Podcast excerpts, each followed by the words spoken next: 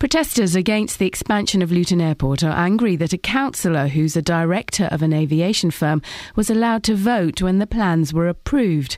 The group Hertfordshire Against Luton Expansion put in a formal complaint that councillor Tahir Malik didn't declare an interest, but that's been rejected after an investigation. More from Carol Abercrombie.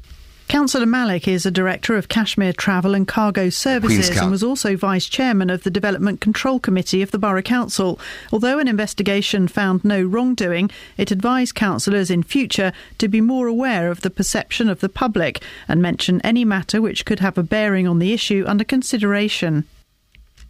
Failing GP practices in England could be closed if they don't improve under a new inspection programme. The Care Quality Commission will be able to put the worst surgeries into special measures, which could include new doctors being sent in or patients being transferred to other practices. Doctors say the new system should focus on improving care.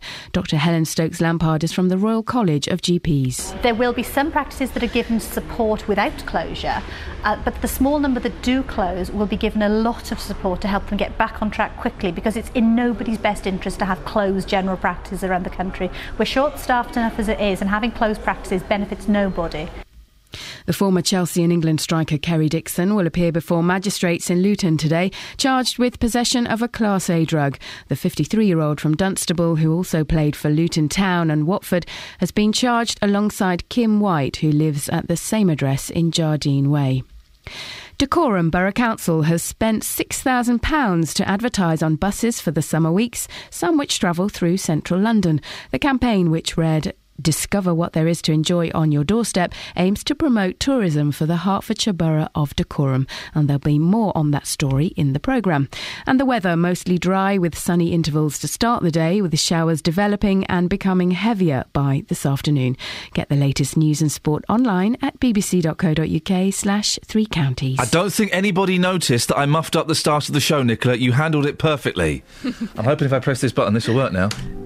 BBC Three Counties Radio's big tour of beds, Herts, and bucks. Never walk out the door without seeing people that you know and saying hi. All this week, we're featuring Flamstead and Markyate. You can get a, a, a Queen's counsellor talking to a plumber on exactly the same level. It's all about where you live. I live here, I work here, partner works in the village. The big tour of beds, Herts, and bucks. BBC Three Counties Radio.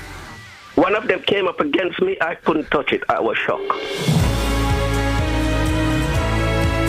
Morning! On the show this morning, planes, buses, and cars parked on pavements. that's it, really. I mean, that's it. Oh, what's your favourite noise and can you do it for us? I have no idea why we were talking about that yesterday, but we were. Oh, we might talk. The TV license in the, is in the papers today. We might have a little look at. We might have a little look at the TV license. I don't know. I don't know. A Levs, yeah, A Levs uh, coming out today. Hey kids, here's something. As if a, a 17 or 18 year old is going to be listening to this old man. A levels aren't that important. They're not that important. There are other things out there. Oh wait, four five nine four double five five double five. Across beds, Herts, and bucks. This is BBC Three Counties Oi, Radio. oi. Sorry. To prove to prove how unimportant A levels are, let's go through our A level results, shall we? And, and you can be as successful and as uh, uh, hated as us. Kelly Betts, let's start with you. Your A level results, please. I only took one A level. Good for you. Good for you. It was in Spanish. Yeah. Oh, See?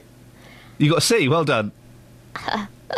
And that's all I know, really. What grade did you get? See? Oh, you did get a C. I thought you were saying. no, I just no, I don't. It was just a pass, a general. you can't. no, no, no, no, no, no. No, it was. It oh was no, a, no. uh, You don't get. You don't just get. Here we go. You don't just get a general pass Oh, well, I thought I did. for A I think they gave me it in Spanish, and I wasn't very good at it. Is she talking nonsense, Catherine? I think we know why she only got one A level. well, did No, we did GCSEs. that was our thing. oh, right. So they peaked at GCSE. They- you- hang on, I did GCSEs. I'm not old enough to be an O level person. That's Catherine. oh. But yeah, O levels. level. Uh, so you didn't do an A level. No, I did one afterwards, but it was in Spanish. I, I- but what grade did you get I for that? I can't remember. That's how unimportant it was to me. Okay, so you can't I remember. also am not fluent in Spanish. Uh, te quiero. Oh. Oh, You got that, didn't you, Catherine? It wasn't aimed I at get you. it a lot.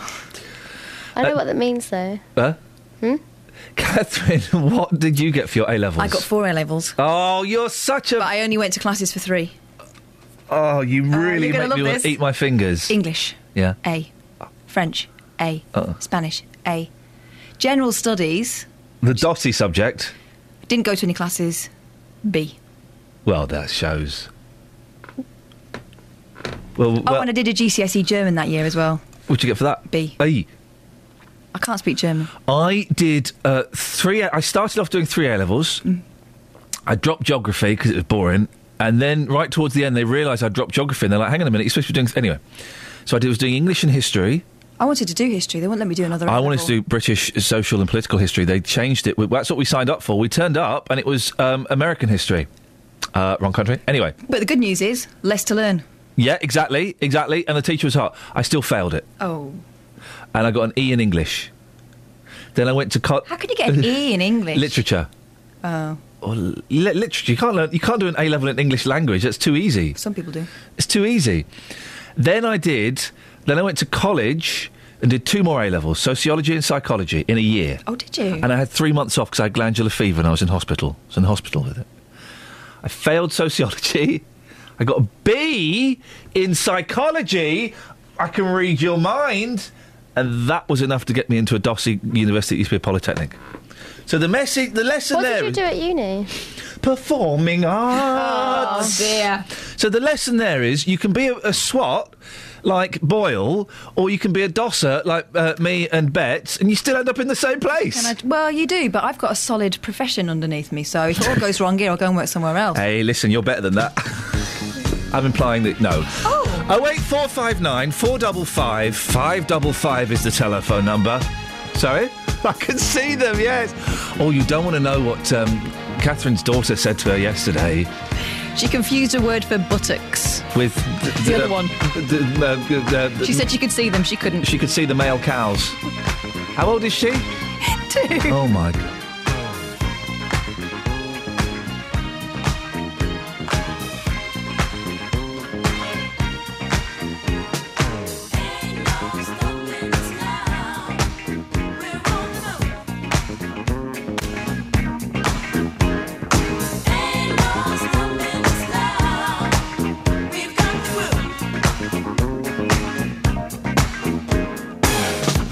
So many things that's held us down. But now it looks like things are finally coming around. I know we've got a long, long way to go. And where we'll end up, I don't know. But we won't let nothing hold us back. We're putting our show together. We're polishing up our act. And if you've ever been held down before, I know down anymore.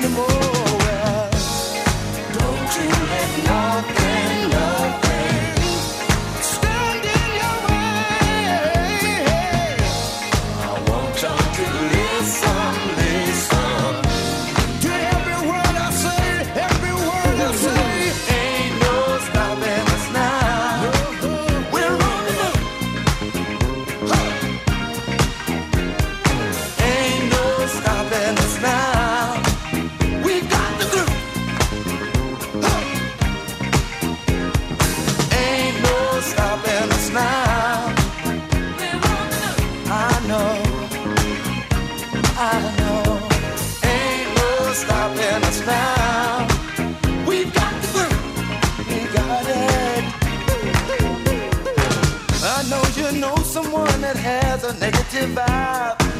And if you're trying to make it, they only push you aside. They really don't have nowhere to go.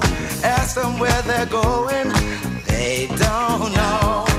But we won't let nothing hold us back. We're gonna put our show together, gonna polish up our act well. And if you've ever been held down before, I know you anymore.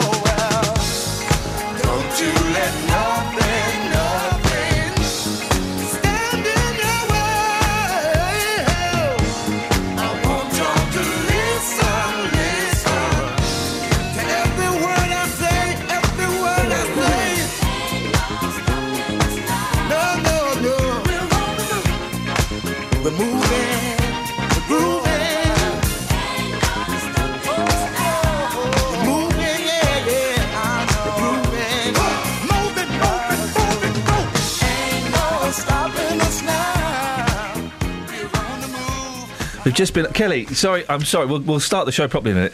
What was the question you just asked, um, Catherine and myself? Which ones are A levels? You see, you see, you don't need them. Did we get a certificate? Because I don't. Yeah, you got certificates for the A's. Oh, I don't know where any of those things are. No, exactly. They're in the bin for me. Anyway, listen, the big tour of Beds, Herts and Bucks rolls on uh, and on and on. And this week we're focusing on Markyate and Flamstead, where people are concerned that plans to expand Luton Airport could spoil the quiet country lifestyle they hold so dear to their hearts. Protesters have defended their corner of Hertfordshire with enormous passion, poring over every detail of the plans and chal- challenging anything they consider to be amiss.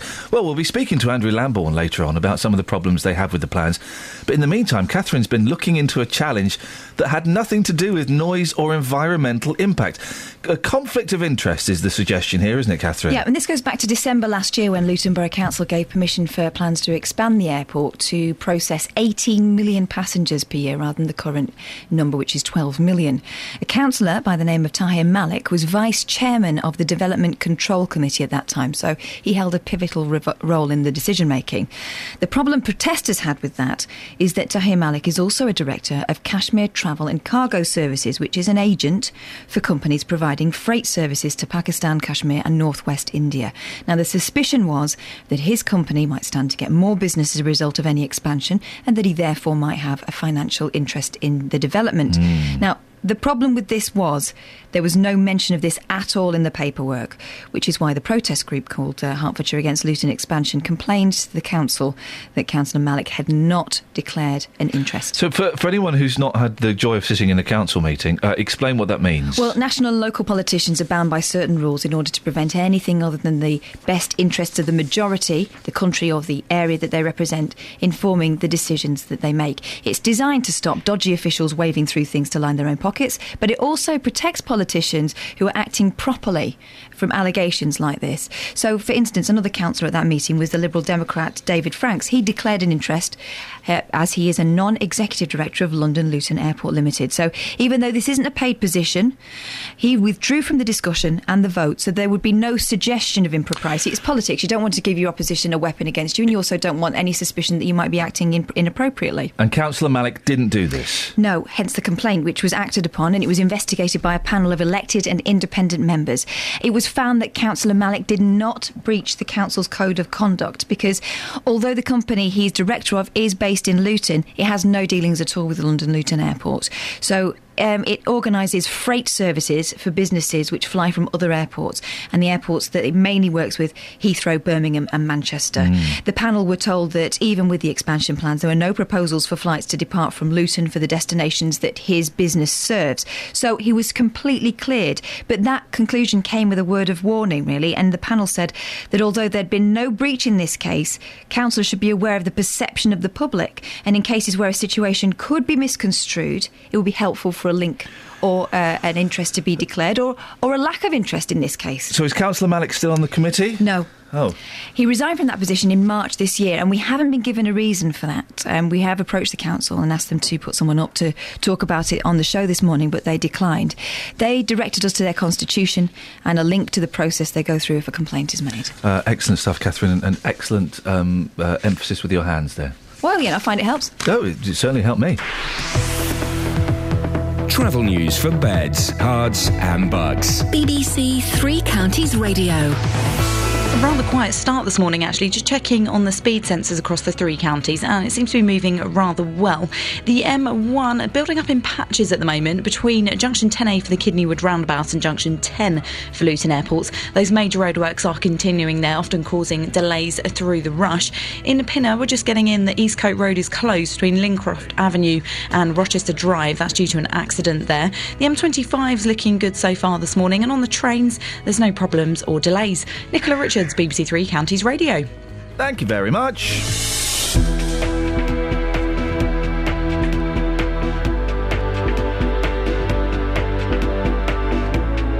It's six sixteen. It's uh, mm, Thursday, the fourteenth of August. I am Iain Lee. These are your headlines on BBC Three Counties Radio.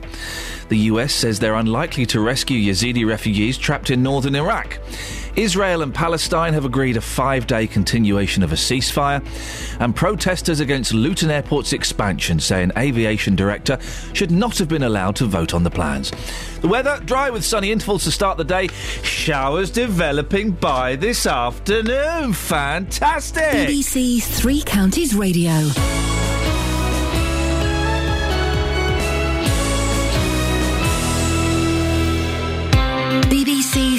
Counties Radio's big tour of beds, Herts, and bucks. Lovely community here, and that, that's that's the strongest thing. Inviting everyone to where you live. Oh, it's lovely. It's a really friendly um, community. All this week, we're featuring Flamstead and Markyate. It's friendly, nice, quiet village. Great place to bring up children. Never walk out the door without seeing people that you know and saying hi. If you've got a story everyone should hear about, let us tell them about it. Got the Bluebell Woods, which is about five, ten minutes away from here. You can get a, a, a Queen's counsellor talking to a plumber on exactly the same level. Friendly, because everyone kind of knows each other, because it's really small. The big tour of beds, Herts, and bucks from BBC Three Counties Radio. There's, there's kind of a lot I want to talk about today. I've got like 16 things to send Danny out on. What's what's the maximum we're allowed to send her out on, Catherine? Well, I mean, we've only got it for a couple of days, so we could 16 we then. could rinse it out. Let's- really. Should we send her out for the full 16? No. The ones I've got, I want her to do what's your favourite sound? You there, Danny? Hello. So we've got what's your favourite sound Mhm. and can you do it? Yeah. Can't remember why we were talking about this yesterday. It seemed so important Did yesterday. Kevin start it? Favourite sounds. What did you? It was you, wasn't it? I don't know. Anyway, it doesn't matter. We've we've got that. That that's a banker. That's that's. Oh, I bank. know why. Yeah. It was the new advert for Doctor, Doctor, Who. Well done. You're spot on. Okay. We can all. I, I, there's, there's a thing. It was in the papers yesterday. It's in some of the papers today about the hundred thousand letters being sent out about the television license. There might be something in there because a lot of people get stroppy about the TV license. I think it's quite good. Uh, but then I would say that because. Um, uh, but uh, but then there's another thing.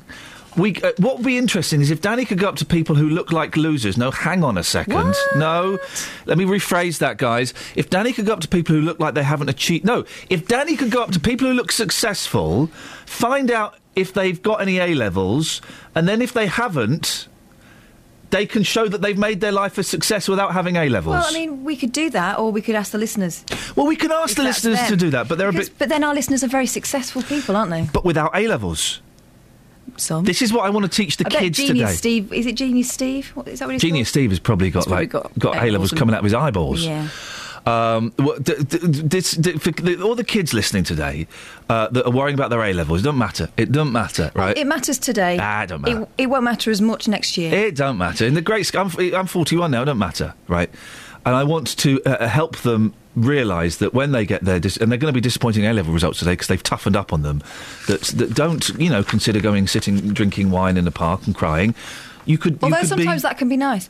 it can be very Maybe very not nice. with the crying. You could be, uh, you know, presenting a local radio show and hounded by the Twitterati, or you could be, you could be anything you want to be without necessarily having A levels.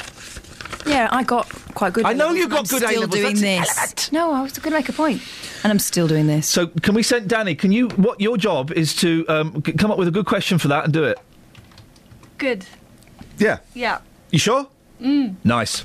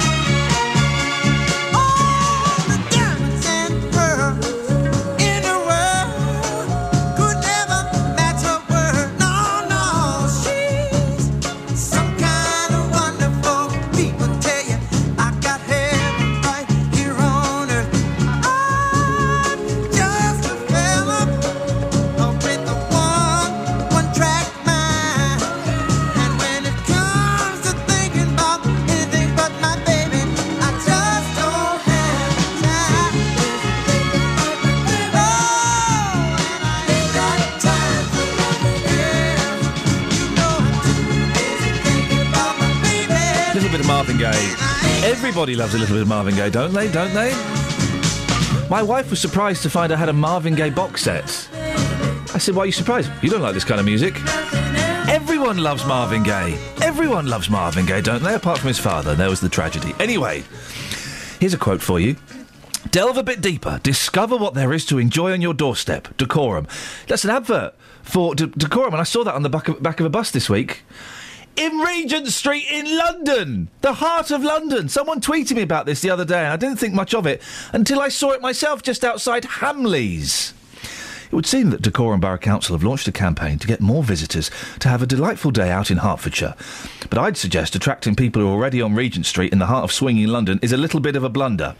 Saying that, Hemel is a lovely at uh, this time of year, isn't it, Danny? We put a call in to speak to them to find out, and what did they have to say to us? We did. Um, they say that the buses are driving around Watford, Hemel Hempstead, and Edgware, and a figure of £6,000 was mentioned. Um, it may be that this bus was taken off of its usual route and put on another. Oh, oh, that old chestnut, guys. Yeah, we'll find out later. Um, but as as you said, this has already been picked up on social media. I know that you had a tweet with a Yeah. photo. It's on the Spotted in Hemel Facebook site, and now you've seen it with your own eyes. And it's basically saying, come to Hemel, there are fun things to do. There's a picture, of the one I saw, there's a picture of a young girl wearing a mining helmet. I've got no idea. And there's, there is uh, a, a, a website that links. So I'm assuming they'll be able to measure how successful it's been by the number of clicks. It'll be interesting to see if it is an effective advert. Mm. And um, mostly because this campaign is encouraging people to come to Dacorum, um, there's some concern that unless you live in it or near it, uh, Mm. you won't know where it is. Well, we sent our reporter Simon Watts uh, out into Luton, and this is what happened. I've never actually been to Dacorum, don't know anything about it, sorry. So, would you consider it a day out in Dacorum? No, I don't know where Dacorum is. Never heard of it at all. No, I don't think so. Dacorum, uh, I think it's near Finchley, but I'm not sure. I've heard of Dacorum. I don't know exactly where it is. So, would you ever consider a day out in Dacorum? No, never heard of it. I've been to Hemel Hempstead. I went to a park somewhere. I've been a bit sort of wondering what it was, what was there, because I've never heard of it before, seen the sign. Never really heard anyone advertise anything about it though. Okay, so people are confused as to what, where, and when Dacorum is. Uh, what do people in Dacorum say about the advert? Um, in part, they think it's a good idea. I mean, there is a lot to do in Dacorum. Of course there is, and we're not knocking Dacorum. No, not at all. It's a wonderful place, and there's lots of great things to do. It's just an odd advert to have. So what what what can people do there? Well, there's the Snow Centre in Hemel, the Natural History Museum in Tring, Beautiful. and the Berkhamsted Castle. Yes. Um, but who knows where the cave i- um, is that the little girl's poking her head out? yeah, I, I, I want to go to the cave. Um, so here are some people in Hemel giving their opinion on the advert. Ashridge is a great place. You can spend all day there. You can go up and down the monument and you can walk for miles, build dens in the woods, wear your kids out for nothing. It's just beautiful and you just wouldn't get the sheer space like that anywhere in London. There's lots of activities that don't cost a lot, if anything at all, like Tring Museum, Tring Reservoirs, Bluebells Cafe, which is just lovely by the reservoirs. You've got College Lakes, you've got the farm shops. Pick your own is fantastic, and there's always a farmer's market or a craft something. There's always something on. There's a very good community spirit. Is there a lot here that you have to offer that there isn't for people in, say, London? As an ex Londoner who's lived here for two and a half, three years, yes, to a degree. I mean, obviously, there's far more attractions in London, but they cost a lot of money. And we've had the most beautiful, we've called it a staycation, where we've just not felt the need to go away. There's been tourists coming into Aldbury Village, and we live round the corner from it, and you're not sitting in traffic getting your kids to various locations. Everything's near. So no one's disputing the fact that there are many wonderful places to go in the borough of Dacorum, but if council money is tight and there are other places, vital places to spend it, is an advertising campaign hitting London one of the places where the money should be going? It'd be interesting to see what they say uh, about this this bus I saw, the number thirteen bus, because it. It- It's a really weird route. It goes. It starts off near Clitterhouse playing fields, and it kind of goes through Golders Green, Finchley, Oxford Street, um, Regent Street, Piccadilly, and ends up uh, near Covent Garden. Perfect. But it, it's interesting. Danny, thank you very much indeed. you. 08459 455 555 is the telephone number if you want to give us a call. Also, uh, th- lots to talk about today. I, I, I do want to talk about the TV licence a little bit later on.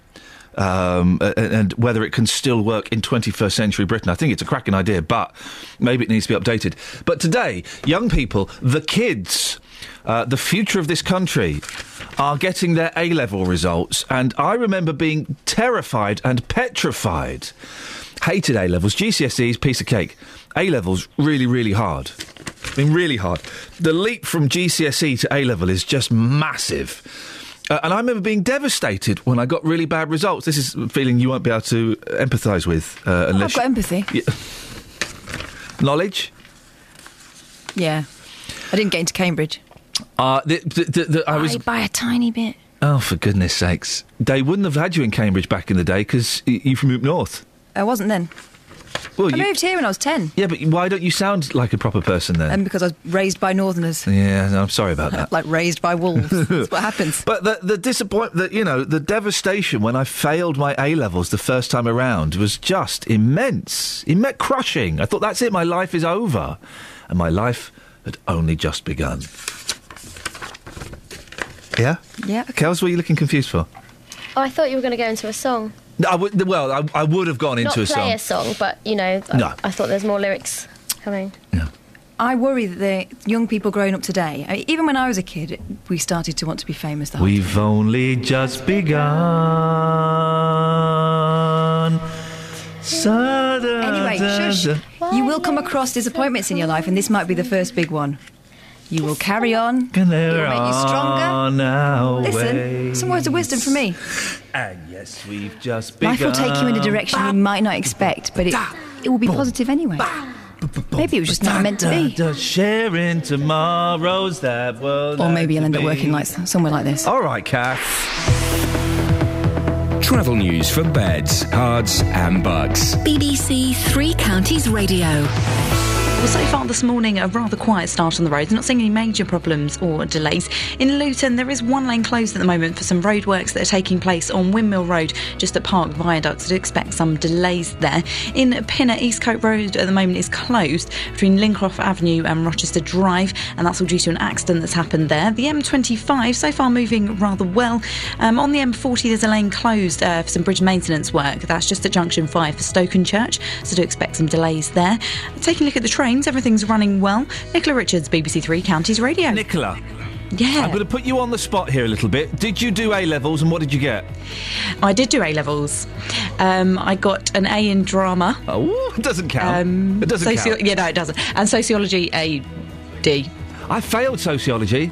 Oh no! Yeah, I failed it. I failed it. It's one of the dossiest subjects in the world. It don't. Re- A levels. They're important at the time. They don't really matter, do they? Doesn't really count. To be it honest. doesn't really count. Across beds, Herts, and bugs. This is BBC Three Counties Radio.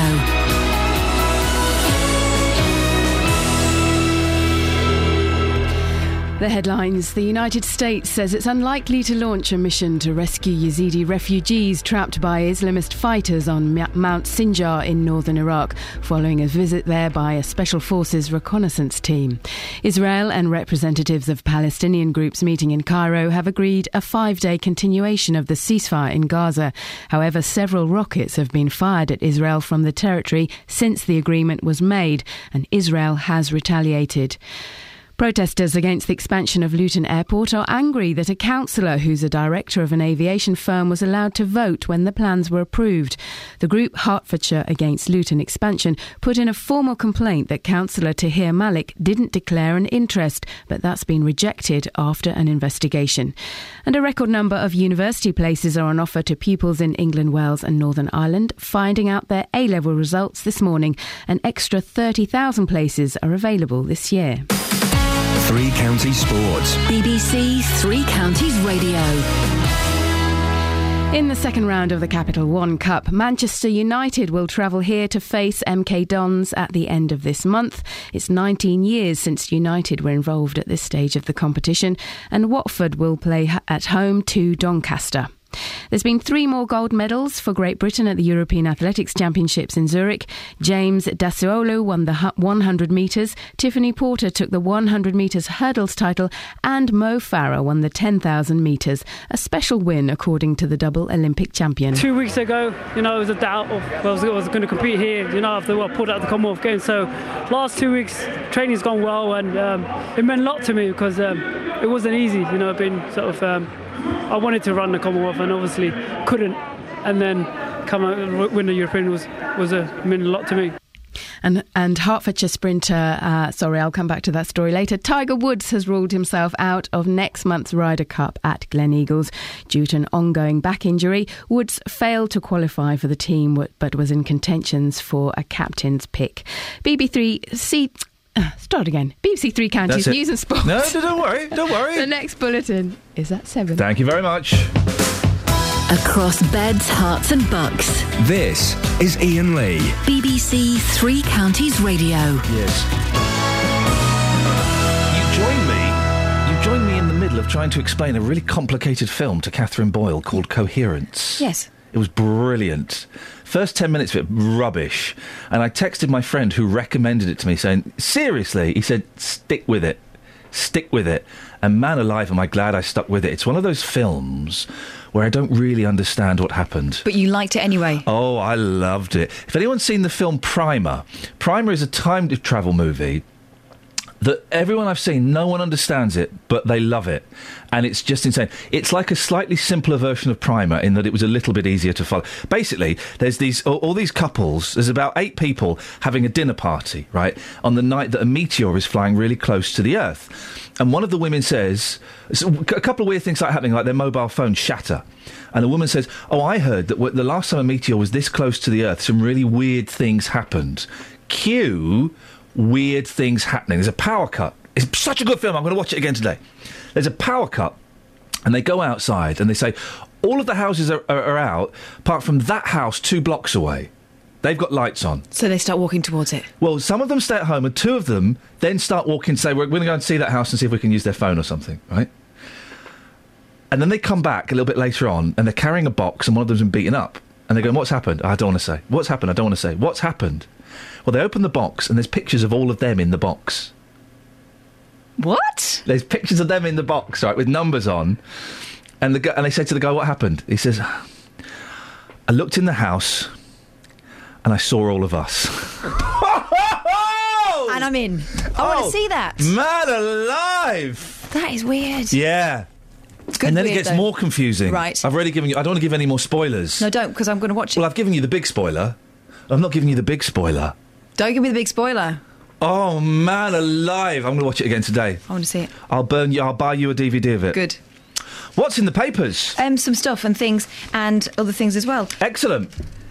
We'll have a song, shall we? Oh, it starts a little quieter than I thought. Grover. Grover Washington. well, look at you doing the Grover dance. hmm Wasn't Grover a Muppet? Yeah, he was. No, not this one. He's a very good singer. Grover's not. You imagine if you had a, a son and you called him Grover. Poor lad. I see the crystal raindrops fall, and the beauty of it all is when the sun comes shining through to make those rainbows in my mind. When I think of you sometime, and I want to spend some time with you, just the two of us. We can make it if we try,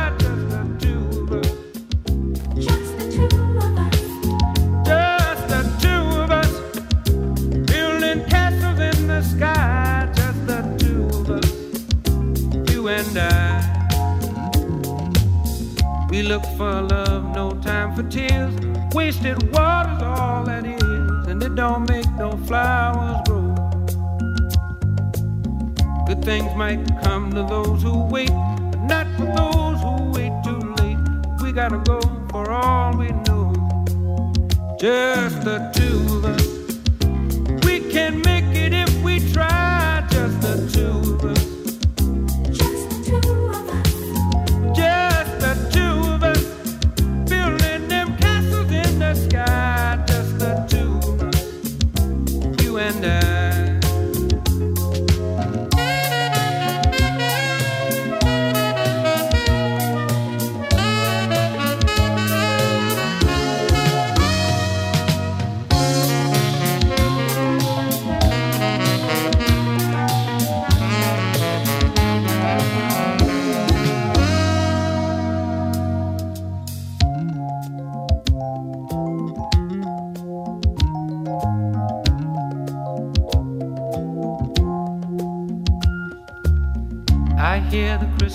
raindrops fall on the window down the hall, and it becomes the morning dew. And darling, when the morning comes and I see the morning sun, I wanna be the one with you. Just the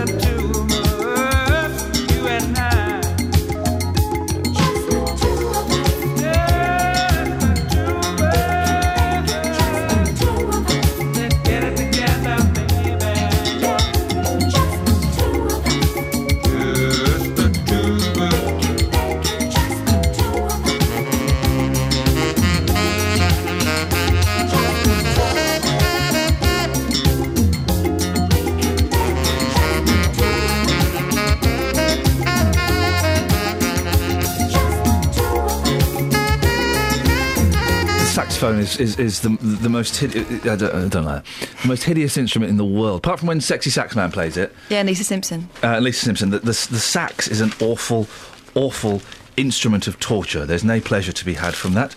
Uh, best headline uh, today is uh, cleared the jihadi accused of funding terror. It's a hot Muslim woman. She's been called a jihadi. But is she a Muslim woman, or is she just friends with I a think Muslim she is. Um, couple? I think she is Muslim. Well, Yeah. Uh, Miss uh, Masad, whose model looks have earned her, earned her the nickname Jihoti. by who? Well, it says on social media sites. Right, it's one of those a friend, an insider told us, or, or maybe you've just made it up. Mm. There's a thing here about a uh, swan that's attacking people on the River Cam. Have you seen this? Yeah, go on.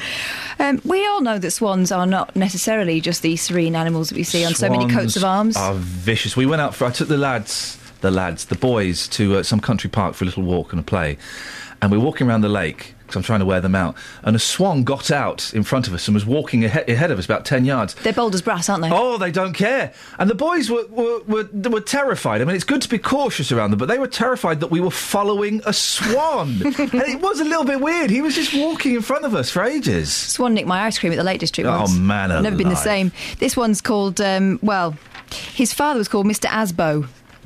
Right, by okay. locals, apparently, Yes. was forcibly removed from the Cam for his thuggish behaviour. Now, as boy, the swan is heading for a similar fate after his vicious antics started drive, driving locals and tourists away from the river. So, if you punt past, and it's not the easiest thing to do on the river Cam, have you ever tried that? Bit of punting on No, I'm not. Uh, I'm not a punter. It can be tricky. You're not going to whiz by. no. He's got plenty of time to attack you, and there's pictures of him uh, going for people. Gosh, look at that. I have to say, you know what Justin Dealey would say? Arrogant. arrogant. I have to say, the bizarre column in uh, the Sun today really is spoiling us. Rita Ora, uh, Jennifer Lopez, and Frankie from the Saturdays. Wow, Three very talented, Ta- very talented self- singers. self-starting women. Utter totters. Club bans pregnant mum for not wearing heels.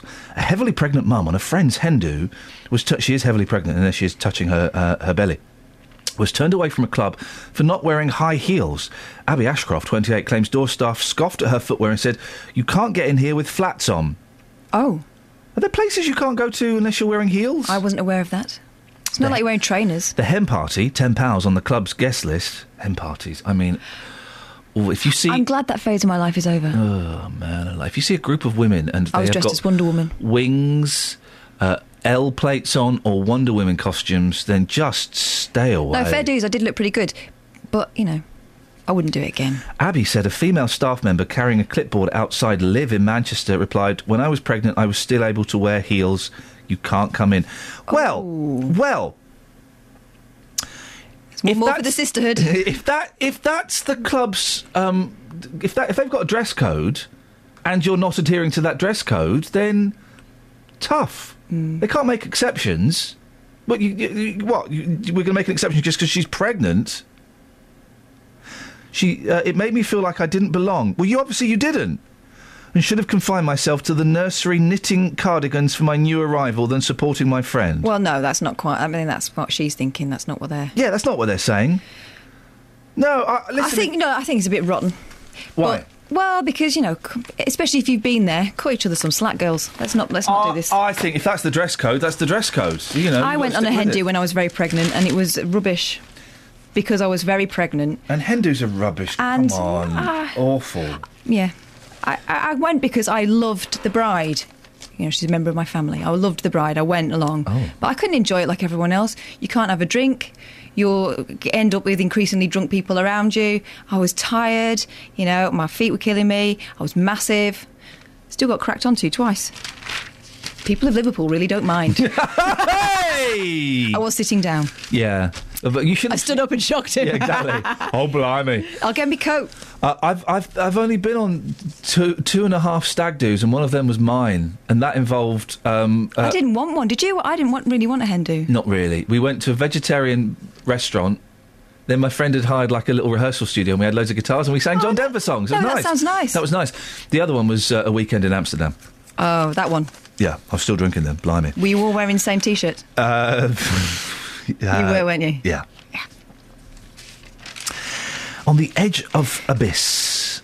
Is that sentence correct? On the edge of abyss, a new Italian job. Is that sentence correct? Surely it's on the edge of an abyss. Well, On the edge of cannabis. On the edge of an abyss. On the edge of abyss. Let's ask uh, Kelly. Which of these is which of these? She's got an A level in Italian. which of the Spanish?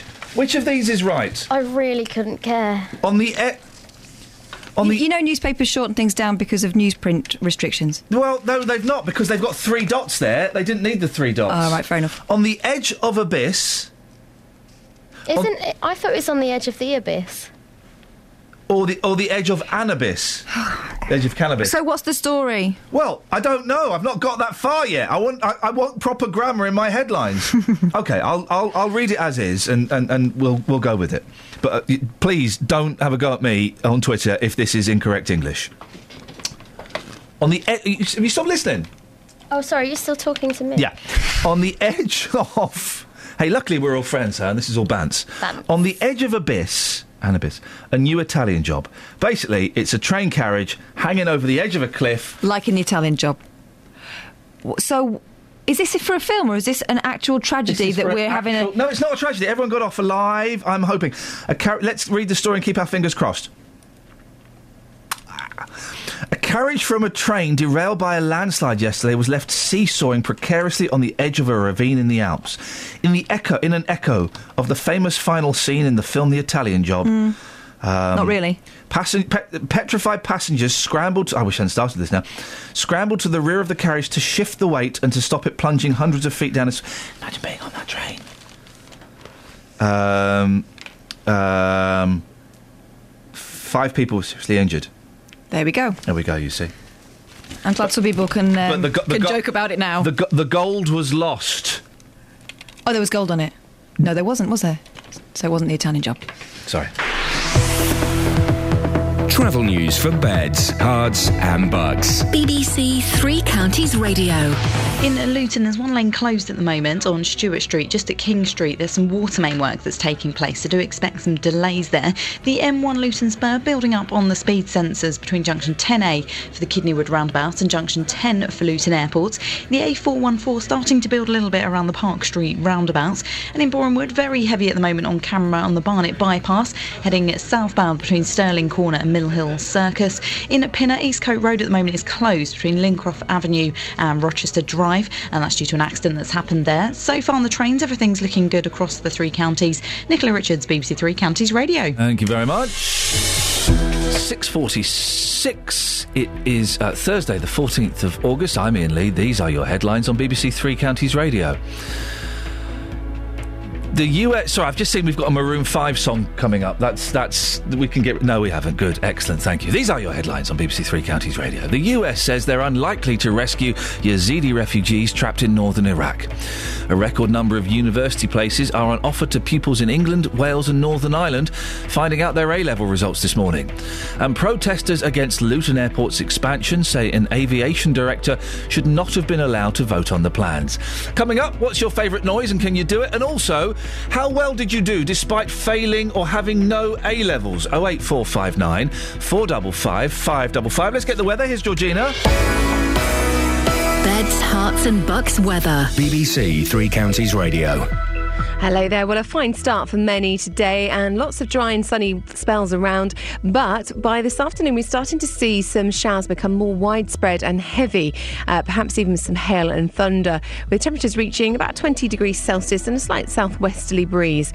Now, tonight, the showers do calm down, probably a few still remaining, along with some clear spells. It's going to be feeling a bit nippy in more rural parts tonight, with lows of 10 degrees Celsius.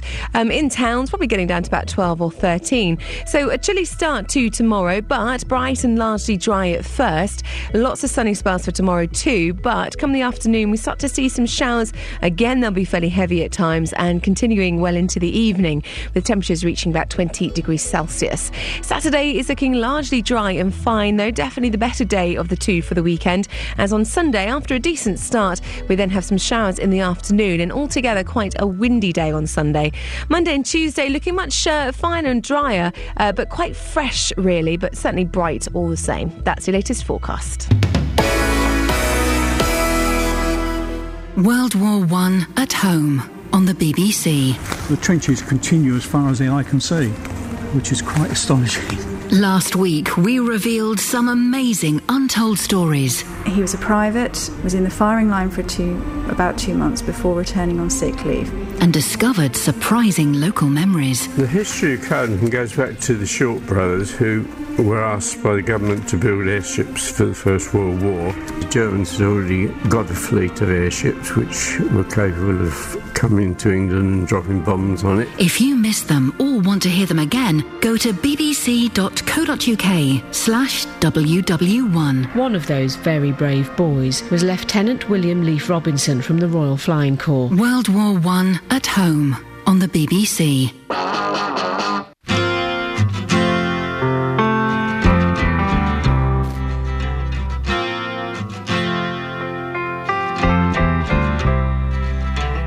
Yesterday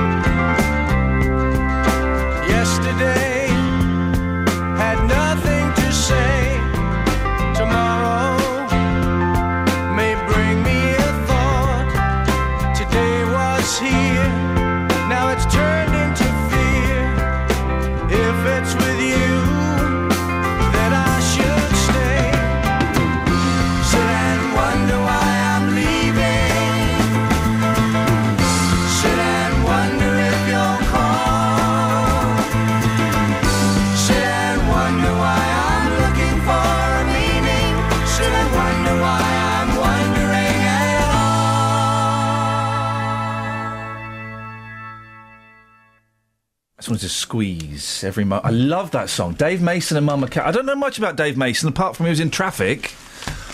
And he did that that album with Mama Cass. That's all I know. Why wasn't he bigger? I don't know. I don't know how big he was or wasn't. I don't know. I'm I'm, I'm tempted to um, go and buy a little bit of Dave Mason later on and just say I, I'm, I'm prepared to take a punt. I used to do that when I was younger.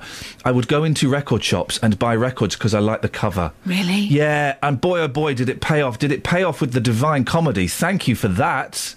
Thank you for that. That was a punt worth taking. Oh, this I like the cover and the name. I'm going to get it. One of the best bands in the world. They're, they're fantastic. You get a load of rubbish doing that, but you, you sometimes you get some gems. I need to clear out my CD collection. I've got a lot of stuff. I've got a lot of stuff. I cleared out about 400 CDs. I've still got about 400 CDs, and I'm buying more again. I'm buying more. I'm tempted to buy. I'm te- uh, by the way, Andrew in Bedford. Oh, not yet, because Kelly's gone off with Gary Floyd. We do, we're doing a show, Gary. Can we have our staff back, please? No, it turns out we can't. Uh, Andrew in Bedford, we took uh, Kelly Betts took your number down wrong. So if you could give us a call back in a minute when, when Gary's finished with her. Uh, this this is I want to talk about this, but I don't quite know what I want to say about this. How the BBC sends out 100,000 bullying licence letters a day. The BBC. This was in some of yesterday's papers. Uh, the BBC sends They out. They put bullying in quote marks. Yeah. Right. So who's saying that it's bullying? Well, let's find, let's find out, huh? The BBC sends out almost 100,000 letters every working day threatening viewers with jail unless they pay the TV licence fee. MPs accused the corporation of heavy handed bullying after it mer- it emerged it posted 47 million letters a year. Hmm. 47 million letters a year demanding payment. The mass mail outs cost £5 million a year. No, 47 million in the past two years. But still, that's All a right, lot. all right, all right, sorry, it's only 23, 23 and a half million per year. That's not so bad. Well, still. It's crazy. An outrageous figure. The mail outs cost the BBC around five million pounds a year. Well, what if they? Hang on a second, guys. Uh, am I being stupid? If you didn't send out those letters, you'd have an extra five million pounds a year to make I don't know TV programs and stuff. Yeah, but at the same time, as someone who pays a licence fee, I want to see people who don't not get away with it. Why but your I pay if they license fee is paying for these letters, not for I don't know, cash in the attic or flog it. Yeah, but then again, if word gets around that you can don't have to pay it and you, there won't be any follow up, then no one will pay it, and then the BBC will be no more. I would imagine a lot of these are being sent to people. Um, oh, where's Where's Kelly? Gary, can we have Can we have Kelly back to answer the phone? Is that all right? Jonathan's in there. Maybe he'll. JVS, could you answer the phone? Do the phones? No, says, he says a resounding no there. Um, but it, but I, I'd imagine a lot of these letters are being sent to people who don't have televisions. So these letters are being sent out unnecessarily. I don't know. I don't know how it works. Sorry, I'm re- uh, here we go. A freedom of information request revealed that the BBC sent 25 million uh, threatening letters to homes without a TV licence last year. Means 100,000 letters were sent every working day. Um, Many homes receive multiple letters warning them of large fines and possible prison sentences that can be imposed for non-payment. I quite like. I, I, I don't mind paying the TV. I, I always begrudge paying the TV licence every time I do it. But I You're think it's- paying anything. Yeah, exactly. But it's, I think it's good value for money. You, hey, you wouldn't get us. Okay, all right, fine. That's not the best you get argument. me. I do it for now. Don't. Oh, I shouldn't have said that on air. What would I say that for? I'll have her money. I'll have half of her money on my money. There we go. Quit. They're still saving money. Uh, but I, I think the TV licence is an old-fashioned way of doing it. And I've had those those stroppy people knocking on the door. I've never. Oh, I've had them. Have you ever seen the van? You don't get the van no more. Mm, don't And need it. You, we, the, the, the- you don't need it. You've not seen the van for about 20 years. And I was told that the vans are empty. It was just a Oh, there's a lot of theories about it what was a goes on with the bully van. boy tactic, um, and that there was nothing in the vans. Andrew's in Bedford. Morning, Andrew. Good morning, Iain. Thank you for calling us back. Oh, can you turn your radio off? Yeah, I'll just turn off, yeah. There we go. Yes. What? Hello, can you hear me? Yep. Uh, yeah, um, I think it's time, Iain, that they privatise the BBC. Go on.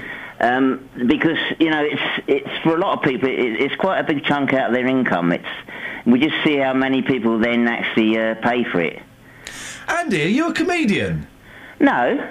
Are you not on? Are you not on the news quiz with Sandi Toksvig? No, no, no, no. You sound just like him. Doesn't he sound like that fellow? He's called Andy, I think, isn't he? You sound just like him. No. No, but I'm, I'm serious about this. I mean, it, it is a serious thing. They're, they're, they're, they're talking about um, actually. Um, Yes.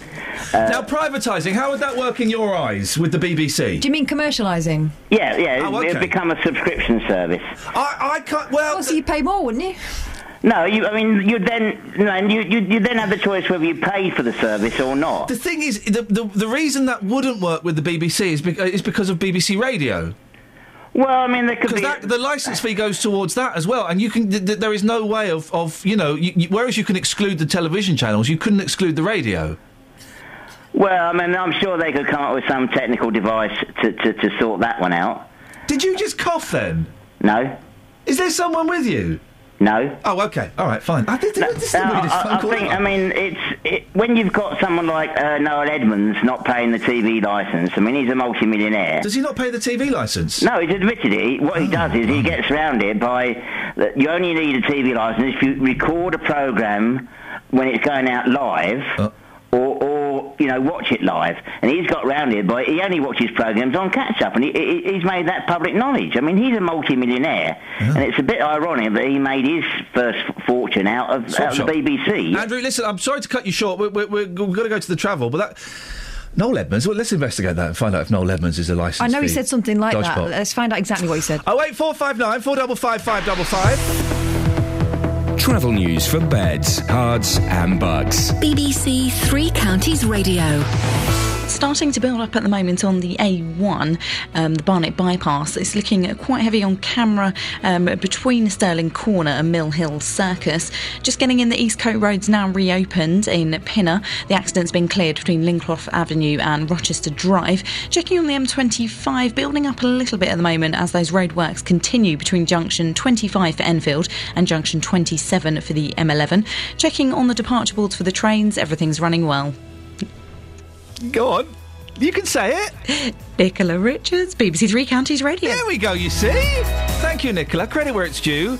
Do you begrudge paying your licence fee? And what did you achieve in your life despite not having A levels? Local and vocal across beds, Herts, and bucks. This is BBC Three Counties Radio.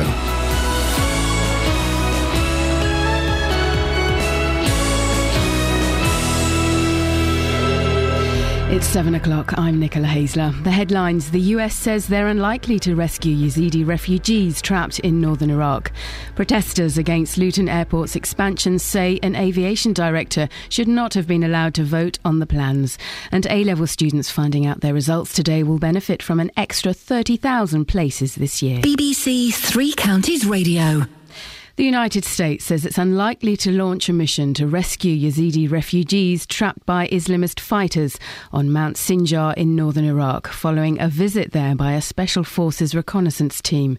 The Pentagon says they found fewer people than expected, and those remaining were also in a better condition than feared. From Washington, Tom Esslemont reports.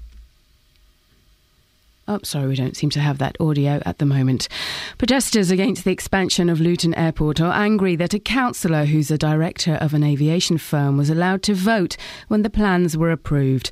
The group Hertfordshire Against Luton Expansion put in a formal complaint that councillor Tahir Malik didn't declare an interest, but that's been rejected after an investigation. More from Carol Abercrombie.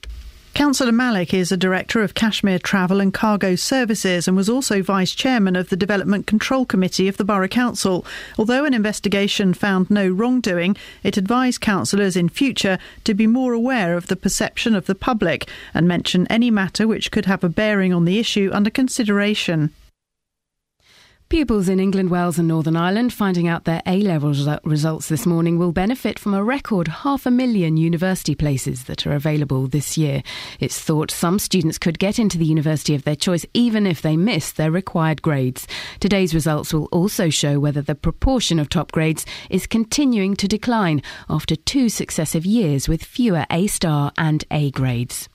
Failing GP practices in England could be closed if they don't improve under a new inspection programme. The Care Quality Commission will be able to put the worst surgeries into special measures, which could include new doctors being sent in or patients being transferred to other practices.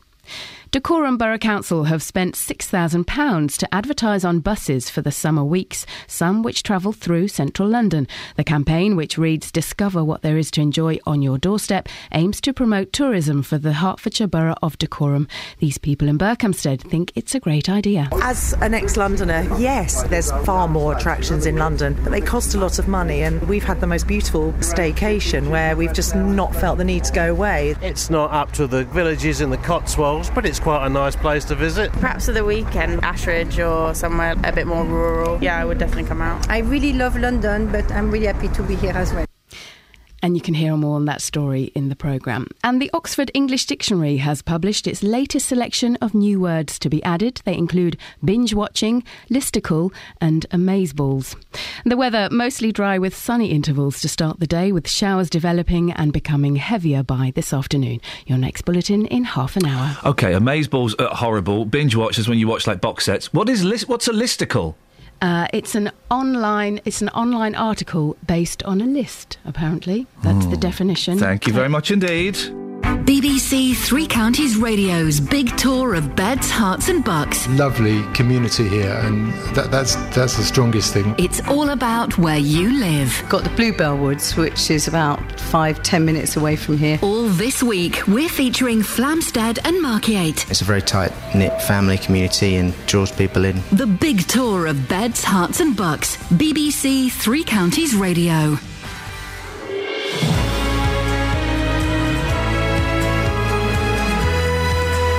Morning, this is Iain Lee, BBC Three Counties Radio.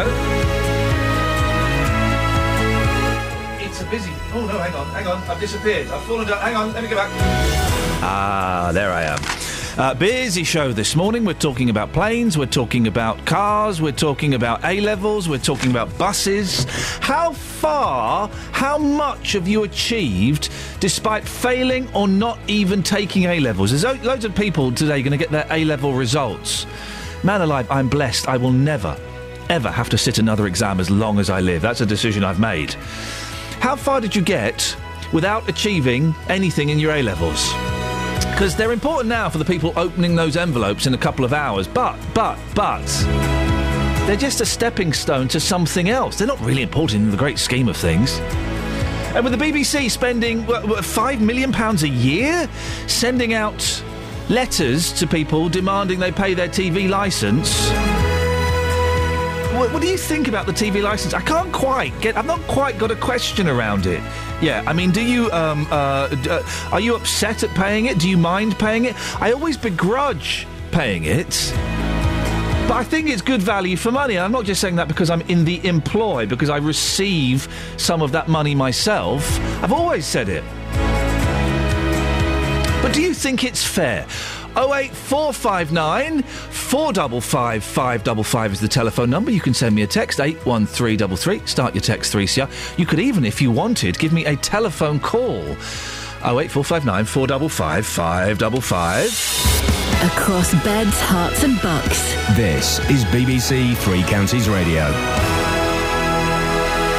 Now, it's a story that we've been following for a while the expansion of Luton Airport, and it's particularly uh, prominent now because on our big tour of beds, Herts, and bucks, we've been in Flamstead and Markyate, uh, where people have been telling us they've noticed an increase in noise from planes flying to and from Luton Airport. The suspicion is that some carriers are flying lower for longer to save fuel. Well, I'm joined now by uh, Andrew Lambourne, who lives in Flamstead and is a member of the campaign group Hertfordshire Against Luton Expansion. Andrew, thank you very much for coming in this morning. The noise, is it really getting worse? You can definitely tell the difference actually because Wizz, which is the airline in question, used to fly in such a way that they were higher when they came over the village, hmm. and you could tell that they were quieter than other aircraft of the same type. But in July of last year, they changed their departure procedure and they pull the flaps in earlier, which means they don't climb as quick. So when they're coming over us, they're lower, and you can definitely tell that they're louder than they were before.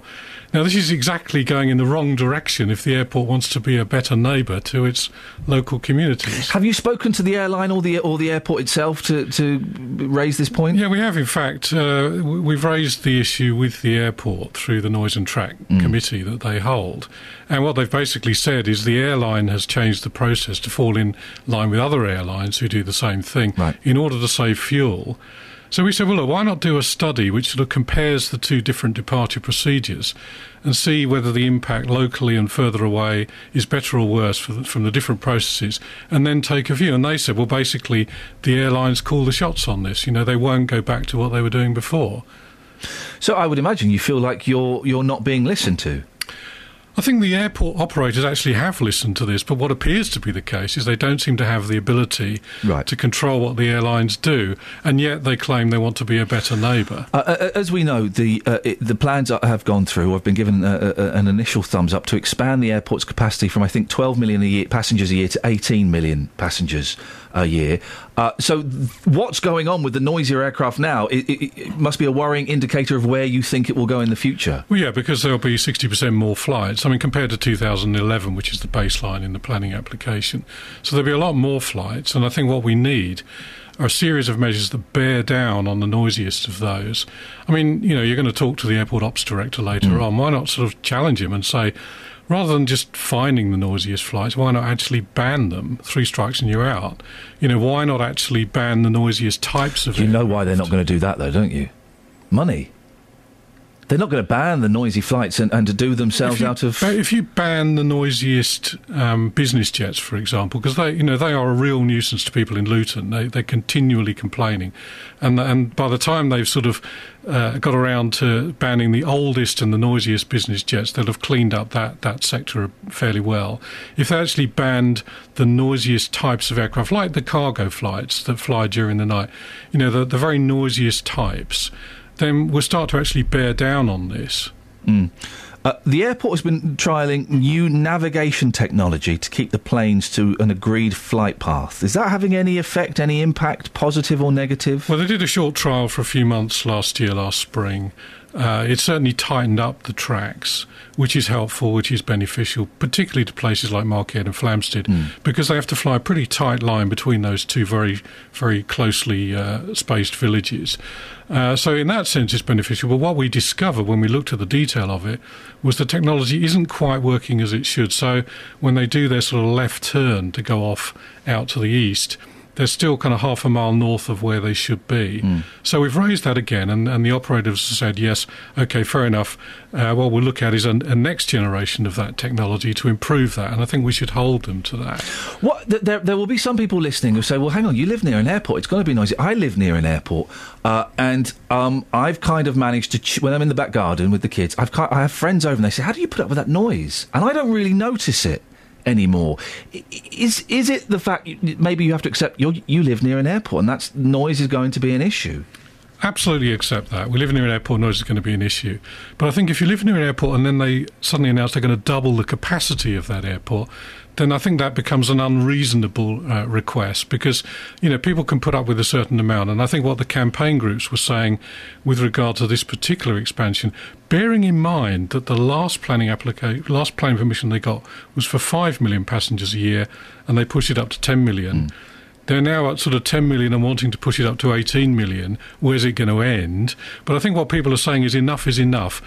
Luton Airport is very, very close, as you know, to the to the town of Luton. It's almost like a city airport. If you take London City, there's very, very strict restrictions. For example, you know they don't have night flights. Why don't we, for example, challenge the airport and say, okay, you know, you want to expand your capacity, but be bold. So you're going to have uh, a a restriction on night flights, no more night flights than in 2011. So rather than pushing them up from 6,000 a year to 9,500 a year, just keep it at the previous levels. You know, let's actually see them taking some bold moves to be a better neighbour. Uh, we are going to be uh, speaking to someone from the airport l- later on. You've already given us one question. Is, is there anything you would like to say to him now? Well, as I say, I think, you know, three bold moves. One, no more night flights. Two, ban the noisiest aircraft and, and the poor track keepers. And three, if you've got departure procedures, lay them down for the airlines rather than be dictated to by the airlines and lay them down in such a way that you say, you know, Luton is going to be a model for good noise abatement. These are our procedures, you need to follow them. Earlier on in the show, we were uh, uh, talking about what your, you and your group felt was a potential conflict of interest with one of the councillors on the planning uh, committee. Your group brought the case, but it was rejected by an independent committee. Uh, what do you think about that now? Well, I think a lot of people felt, given that Luton Borough Council owns the airport, that it smelt pretty bad when they were the ones who were going to be making the planning decision. Uh, there was a, a, significant pressure to have it called in by Eric Pickles, but for political reasons, you know, he wants to export the noise out of London to Luton. He didn't call it in, even though, in fact, it is a candidate as a, as a nationally significant project. So I think, you know, the focus was very much on Luton being seen to be squeaky clean when it made that decision. Hmm. It forced the, the planning meeting in just before Christmas when half the members of the planning committee couldn't even attend. So there was only a handful of councillors there to make this the biggest planning decision in Luton for 30 years. Hmm. And out of those councillors, one of them declared at the beginning of the meeting that he was a director of the company that owned the airport infrastructure, and therefore, even though he wasn't paid, even though he didn't have a pecuniary interest, he would withdraw from the discussion and from the That vote. was the Lib Dem gentleman, That wasn't was- it? Whose yeah. uh, name escapes me at the moment. So I've got it written down somewhere. I can't find it. Anyway, yes. Frank. Yes. whatever his name is. Um, and I think uh, you know that gave a good example, uh, and, and none of the other councillors declared any interest at all. But you know, after the event, we discovered that the vice chairman of the planning committee itself, David Franks, that was the name, of course. David was. Yes, Franks, yes. yeah, that the vice chairman of the planning committee uh, is actually a director of a company based in Luton, which makes money out of the aviation sector, not necessarily out of Luton Airport, but out of the aviation sector. And here you've got a vote on an issue which is very much to do with the aviation sector. And, you know, somebody who is a director of such a company, I think at the very least should have said at the beginning of the meeting, Chairman, you know, I do direct a company that buys airport tickets that actually uh, ships freight by air. Is it proper for me to remain in this meeting or should I withdraw? But that wasn't done. Now, you know, we raised the issue, they went through a process, they probably got the Luton Borough Council lawyer to write the response in a very carefully worded way. And although they say they don't find any wrongdoing, I think it's it's very much a matter of the perception that people have rather than maybe the letter of the law. Eric Pickles didn't call this in and say he hid behind the fig leaf of localism. You know, let local councils decide local issues. And so the local council should set an example of how to do that properly. And I think in this case there's a bad smell because somebody who voted on this issue actually benefits from the aviation industry. Uh, Andrew, if people want to get involved with Hertfordshire, uh, Hertfordshire against Luton expansion, there's, I'm assuming there's a website or something. Yeah, there's a can go to? website, hail.uk.net. Uh, you know, so they can send us an email, they can get involved. Uh, we, we draw attention from time to time to particular issues to do with the airport, and it's always good to people hear from people who are affected by it. Andrew Lambourne. And if anyone has a particular problem with noise, email noise at ltn.aero and they'll pick up the case. Brilliant. Andrew, thank you very much for your time Thanks, this morning. It's BBC Three Counties Radio, 08459 455 555. Travel news for beds, cards, and bugs. BBC Three Counties Radio. In Luton, there's one lane closed at the moment on Windmill Road, just at Park Viaduct, for some roadworks that are taking place. The M25 heading anti-clockwise, starting to build up between junction 21 the M1 and junction 20 for Kings Langley. Also heavy anti-clockwise between junction 17 at Maple Cross and junction 16 for the M40. In Beaconsfield, it's queuing at the moment on the A355 heading southbound between London Road and junction 2 for the M40. Um, there's been an oil spillage there, so there's some clearance work that's now taking place. And the Barnet bypass quite heavy on camera between Stirling Corner and Mill Hill Circus. On the trains, there's no reported problems or delays. Nicola Richards, BBC Three Counties Radio. Thank you very much. 7.16. Thursday, the uh, 14th of August. I'm Iain Lee. These are your headlines on BBC Three Counties Radio. The US says they are unlikely to rescue Yazidi refugees trapped in northern Iraq. Protesters against Luton Airport's expansion say an aviation director should not have been allowed to vote on the plans. And failing GP practices could be closed if they don't improve under a new inspection programme. The weather dry with sunny intervals, showers developing this afternoon. BBC Three Counties Radio.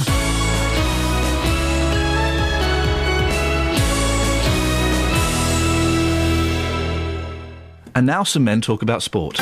Saturday afternoons mean loads of live football here on BBC Three Counties Radio. And this weekend we'll bring you another four live games. Can he finish it? Yes, he can. Game over. In the Championship, Watford travel to Norwich. But unknown Forestieri with his first touch of the afternoon. In League One, MK Dons are away to Peterborough.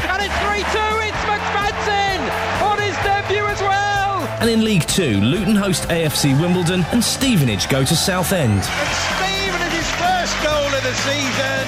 Well deserved as well. All four games live in Three Counties Sport. And it's Mark Cullen. It's a great goal from Luton Town. Saturday from 2 here on BBC Three Counties Radio. If you hear a whisper, give us a shout. Iain Lee. BBC Three Counties Radio.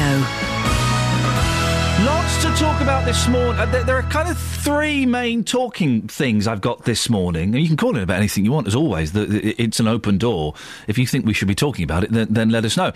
Uh, I, I want to know your favourite noise, please. Yesterday, uh, my favourite noise uh, was the sound of the TARDIS. I've got a better one. I was thinking about it last night. I've got a better one. I'll tell you what it is after half past seven. That'll keep you listening. Uh, also, the TV license. I, I don't quite know what question to ask about the TV license. I'm, I'm trying to get my head around the fact they spend five million pounds a year sending out letters chasing up the TV license. That seems ridiculous to me. I guess if you've had a run in with the TV license people, or maybe you're one of those people that, that doesn't have a television and you keep getting hassled But what's the by point? the in, suits. What's the point in us paying it though if we just let it go? If people don't, Let it go, let it go. Can I, cold doesn't bother me anyway. Oh yeah. That's when that song really kicks in for me. Um, and you, Kels? Yeah. Sweet as, sweet as. Uh, yeah, you're right. But spending five million pounds, you can get a nice little but we're talking program about out of the that. existence of the BBC. Yeah. The lifeblood of the BBC. well, it needs to be re- it needs to be reviewed then. Maybe that method. It should be something like Sky. It's, it either should be something like Sky and Virgin, where you subscribe. Uh, I choose to have Sky in my house. I choose to pay. I think it's. I have the lowest package, twenty-one quid a, a month or something. Um, but um, you can't choose to have the BBC. But then there's the problem of you. You'll, you'll get it on the radio and, and stuff like that, isn't it? It'll all change when it goes computerised, won't it? Then we'll be able to shut the services down for people who don't want it. Oh, gosh, what what services? Our- Us? Yeah. Me? They'll shut me down. Well, yeah, but we're talking about the future. We're talking Jetsons. Okay, fine, good. Some way away. Oh eight four five nine four double five five double five. And also today, these are three things. Today, uh, lots of young people and probably some old people as well get their A level results.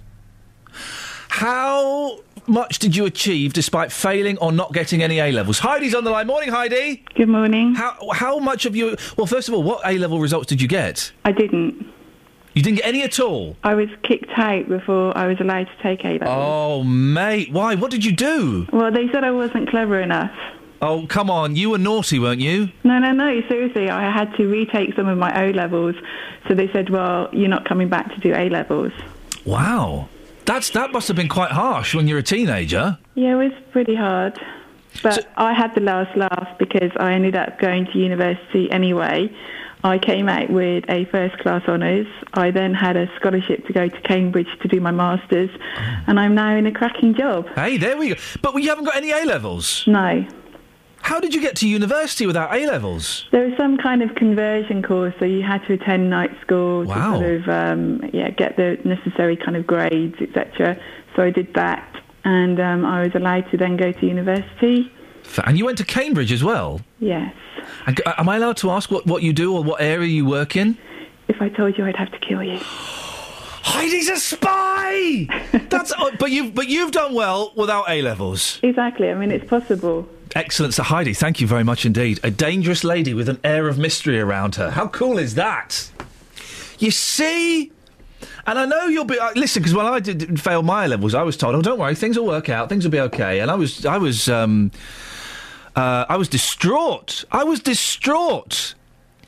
But look, Heidi's doing a, a well-paid job that uh, allows her to murder people. Hang on, what? She went to Cambridge. She didn't have A levels. Doesn't matter. How far did you get? What did you achieve? And I'm not saying, you know, you know, you still, if you achieve well in your A levels, well done, congratulations, that's great. Not knocking A levels per se. I'm just saying, you can still get by without them. Give us your stories, please, of how far you got, uh, what you achieved despite not having any A levels or doing really badly in them.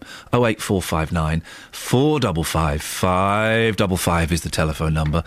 Uh, you can also send me an email, iain.lee, I-A-I-N, dot L-E-E, at bbc.co.uk. Delve a bit deeper. Discover what there is to enjoy on your doorstep. Dacorum. Yeah, it's an advert I saw on the back of a bus this week. Not the back of a bus around here. It was on Regent Street in London. Someone had flagged this up to me on Twitter. And I, it was stored in the back of my brain, as these things are. And then I was driving down Regent Street and I got stuck. There was a bus in front of me. There was an advert. It was for Dacorum Borough Council on Regent Street. We're just near Hamleys. Anyway, the, the Borough Council have paid £6,000 on the campaign to get more visitors to have a delightful day out in Hertfordshire, which is a wonderful place. But will it really entice people away from the heart of one of the most popular tourist destinations in the world? Ron Tindall is a Liberal Democrat opposition councillor at Dacorum and joins me now. Morning, Ron. Morning. What do you reckon about this campaign? Um, I think it was devised, the whole campaign was devised to encourage people to visit the town's Dacorum, but unfortunately, uh, the the bus adverts seem to have gone into fantasy land instead of uh, common sense because uh, the PR company, uh, you, you know, sort of was more artistic. I think there's no mention of Hemel Hempstead, Berkhamsted, or Tring on any of the adverts. And so the average person in London wouldn't know what they're talking about. Well, it, it's, I- I've got the picture of the advert now. It does mention three places, and my picture's not good enough to see it. It says, delve a bit deeper, discover what there is to do uh, to enjoy on your doorstep. Dacorum, look no further. Now, I only know what Dacorum is because I do this job. Yeah. If you're in Regent Street, if you're in London, even some people that live around here don't know that Dacorum is an area. They don't know where it is or what it is. Yeah, yeah. The other factor you've got to think about is if you've got a bus going through Regent Street or Oxford Street, the chances are only about five or ten percent of the people looking at the bus will actually be from this country, and therefore may not even have much command of the English. Listen, six grand in the great scheme of things, it's not a massive amount of money. But whenever when when councils are having to tighten their belts. It, it could be argued, and I know there, there, there are people on the internet saying that this, this money could have been spent better actually within Dacorum itself. Yes, I agree. Uh, I think the whole campaign is laudable because obviously attracting more businesses and visitors to uh, Dacorum and Hertfordshire in general is is a good thing and should be supported. But unfortunately, as I say, the council seem to have allowed the PR company, uh, who are not the, the most sane of people, to uh, to, to sort of have a flight of fancy and think that they're going to encourage people to move from Oxford Street into the leafy suburbs. The, the, the- I'm looking at the picture now. There's a young girl, I guess she's about eight years old, uh, with a miner's helmet on, poking her head out of a cave. Where are the um, the Dacorum caves? Uh, I believe there were some salt caves uh, back in time, but I must admit, I'm afraid I, I'm not aware of those myself. So we've got no idea where this girl is, is, is poking out from. No. Unless they mixed up, uh, they mixed up the caves in Kent with uh, with Hertfordshire. Oh, uh, yeah, okay. Well, so there may be, maybe a little bit of jiggery pokery going on well, there. I don't know. I'm I'm just guessing, but I can't. I, I don't know where the caves are. Might be interesting to find out. It would be. I'm, go- well, I'm going to put that out now to our listeners. Ron, I'm going to let you go because it's not the greatest of lines, but I appreciate your time and your, your thoughts. Ron Tindall, Liberal Democrat opposition councillor at Dacorum. Can we put this picture up on? If I you've got the picture, haven't you, Kath? Let's put it up on, on Facebook or Twitter or something. One of those uh, social networking sites that are so popular with the kids these days. And I, I want to know where that. I want to know where that cave is. All right, there we go. I just want to know where that because the cave looks awesome. I love a cave. The only caves I know about are Royston caves, Right. but not being able to see the rest of the hole from which he's crawling, it's difficult to locate. I wouldn't mind going to the caves. I love a bit of caving. Oh. Yeah. Let's put it up and see if we can find out where they are. Yeah. Maybe this is genius. Maybe we're missing a trick. We could be missing it. Well, listen, hey, whoa, guys, we're talking about it. People always say, if you go, oh, yeah, no, you know, such and such an advert is rubbish. Ah, yeah, but you're talking about it, so it's working. Well, no, it's not, because I'm not buying the product. I'm saying it's rubbish. And also, the advert just says Dacorum, and we found that people walking around the streets of Luton, which is not a million miles away, had been to Dacorum without realising, had no idea what Dacorum was. In, in its defence, it does have three place names at the bottom that my photograph is not good enough to take Ah, to, right. to, to see. Uh, so I'm going to have a, l- we'll have a little investigation on the internet see if we can find out what those three places are. But they're not very prominent. and The- the bus does not allow you time No. to be able to necessarily get all the details. Dacorum is is the big word, is the big name there. It does seem so odd. It was, uh, y- y- y- you know, I was stuck behind it, and uh, Could it be that the route, the bus was been put on another route, and normally it, Yeah, it possibly. goes somewhere else? Possibly. Uh, possibly, but then they're wasting their money. Mm. That's six grand wasted. Or at least a portion of it. Oh wait, four five nine four double five five double five. Where on earth are the caves in Dacorum? And how on earth do we persuade Catherine Boyle to go down there? Uh, I'm not going down a cave. I Oh, don't like enclosed spaces. It's not like there's, she's an eight-year-old kiddie. She's in there. No, don't like it. She's tiny. I'm bigger than an eight-year-old kiddie, Yeah, that's true. and I don't like it. I don't like anything that involves hard hats. What, like construction? No, any supposedly fun thing that involves hard hats. What, like the YMCA? The village people, they involve a hard hat. and they're fun. Well, Come on, guys. come on, it was fun once. The, um... That's not my favourite one. My favourite one is Macho Man. Oh, my favourite man is do the milkshake. Do, do, do the milkshake. So, but the Y, the M, the C doesn't work for me. Why? With the dance. And the A. Well, you're doing it wrong. Why? are you bending your inner arm inwards? You should be. Y, doing a M, C. You're doing a G. You're doing a G. Oh, the YMGA. See, it's this way. Y, M, C. C. That's oh, it. I've never done that. Oh, I thought you had to. Do, I thought the rules of the village people were you had to do it over your head. No, what are you talking about? That's a G. Y, Yep. M, Yeah. C. Arm out. A. Oh, I like that. See, every oh, day's a oh, I've been school do- day, innit? I've been doing it wrong for the last 40 years. Oh, that's why you never get invited to discos. Yeah, that's why I got kicked out of the village people. that because I lost my chaps. Travel news for beds, cards, and bugs. BBC Three Counties Radio.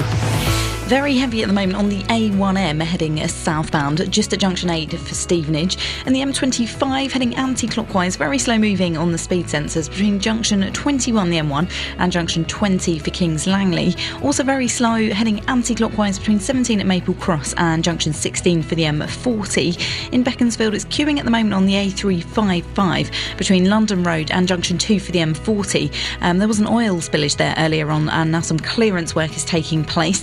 So far, checking on the trains, everything's running well. Nicola Richards, BBC Three Counties Radio. Across beds, Herts, and bucks. This is BBC Three Counties Radio.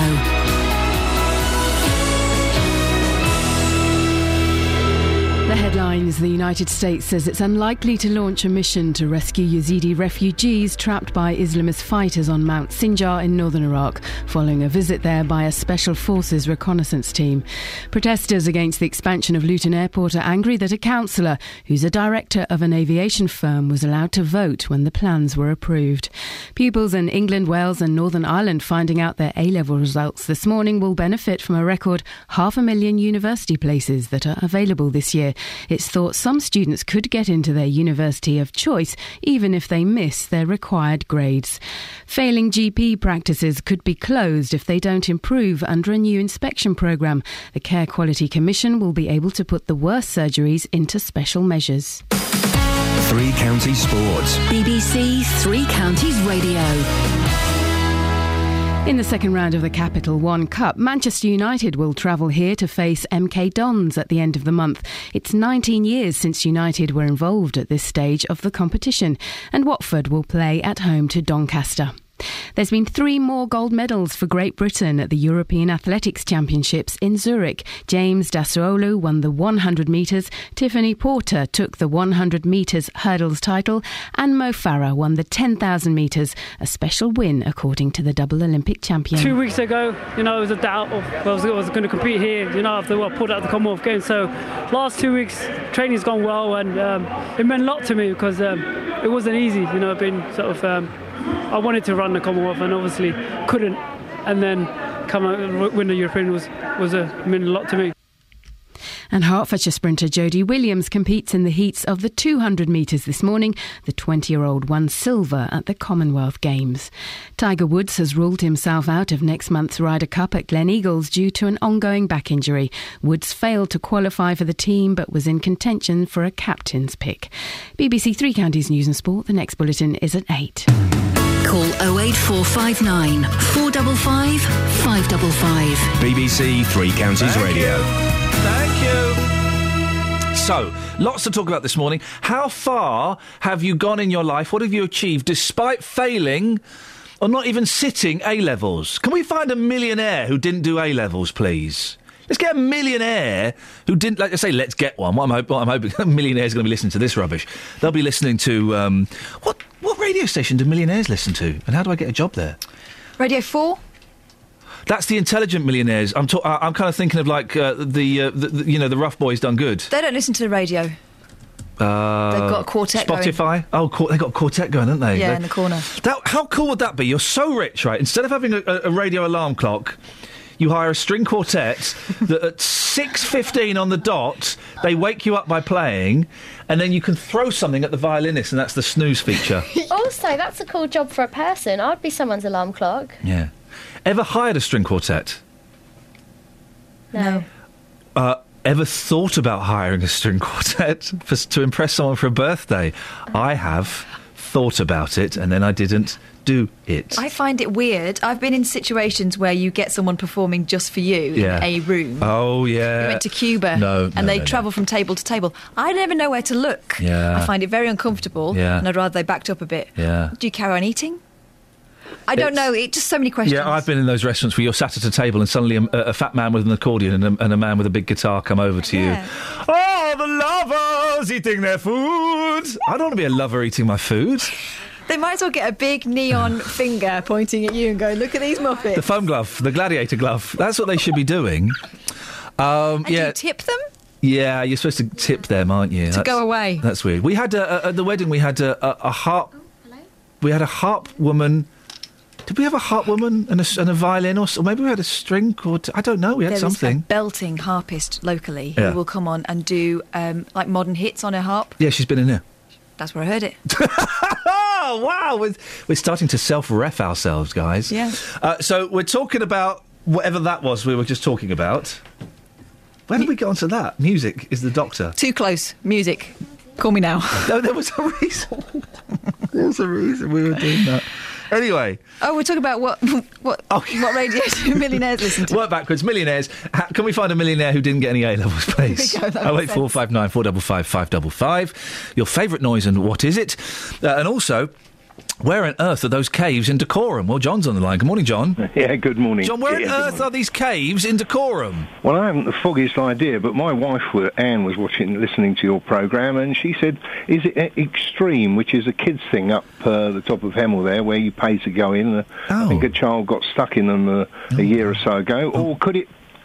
Could it be the treacle mines that my granddad used to tell me about? Uh, you know, uh, Hang, John, I don't, I don't know how to break this to you. Um, No, I'm not going to. Yes, it could be the treacle mines, John. Yeah, people in Berkhamsted thought there were, you know, treacle mines in Hemel Hempstead, but that's, you know, when my granddad was born in 1890. God so blimey. whether they're actually there or not, I don't know. I bet your granddad didn't have any A levels, did he?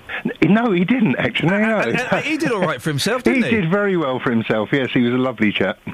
Uh, now, listen. How do you know? How do you know all this stuff, John? I don't. I'm, Oh. I'm a guide at Berkhamsted Castle, Oh. Uh, and we have a little visitors' centre there. Oh. And I heard about the adverts on the back of the buses and how much Dacorum uh, Council have spent. But then it's easy to spend other people's money, isn't it? I could ki- do it that. kind of is. It seems. l- l- Listen, and I, I, but God bless. God bless. Do you know what? we should have a show one day celebrating all of the tour guides and all of the fantastic places around the country? Because I love it. Because I I take my boys out to these places, um, and you know they ask me questions. I haven't got. I, I took them to Windsor Castle a while ago.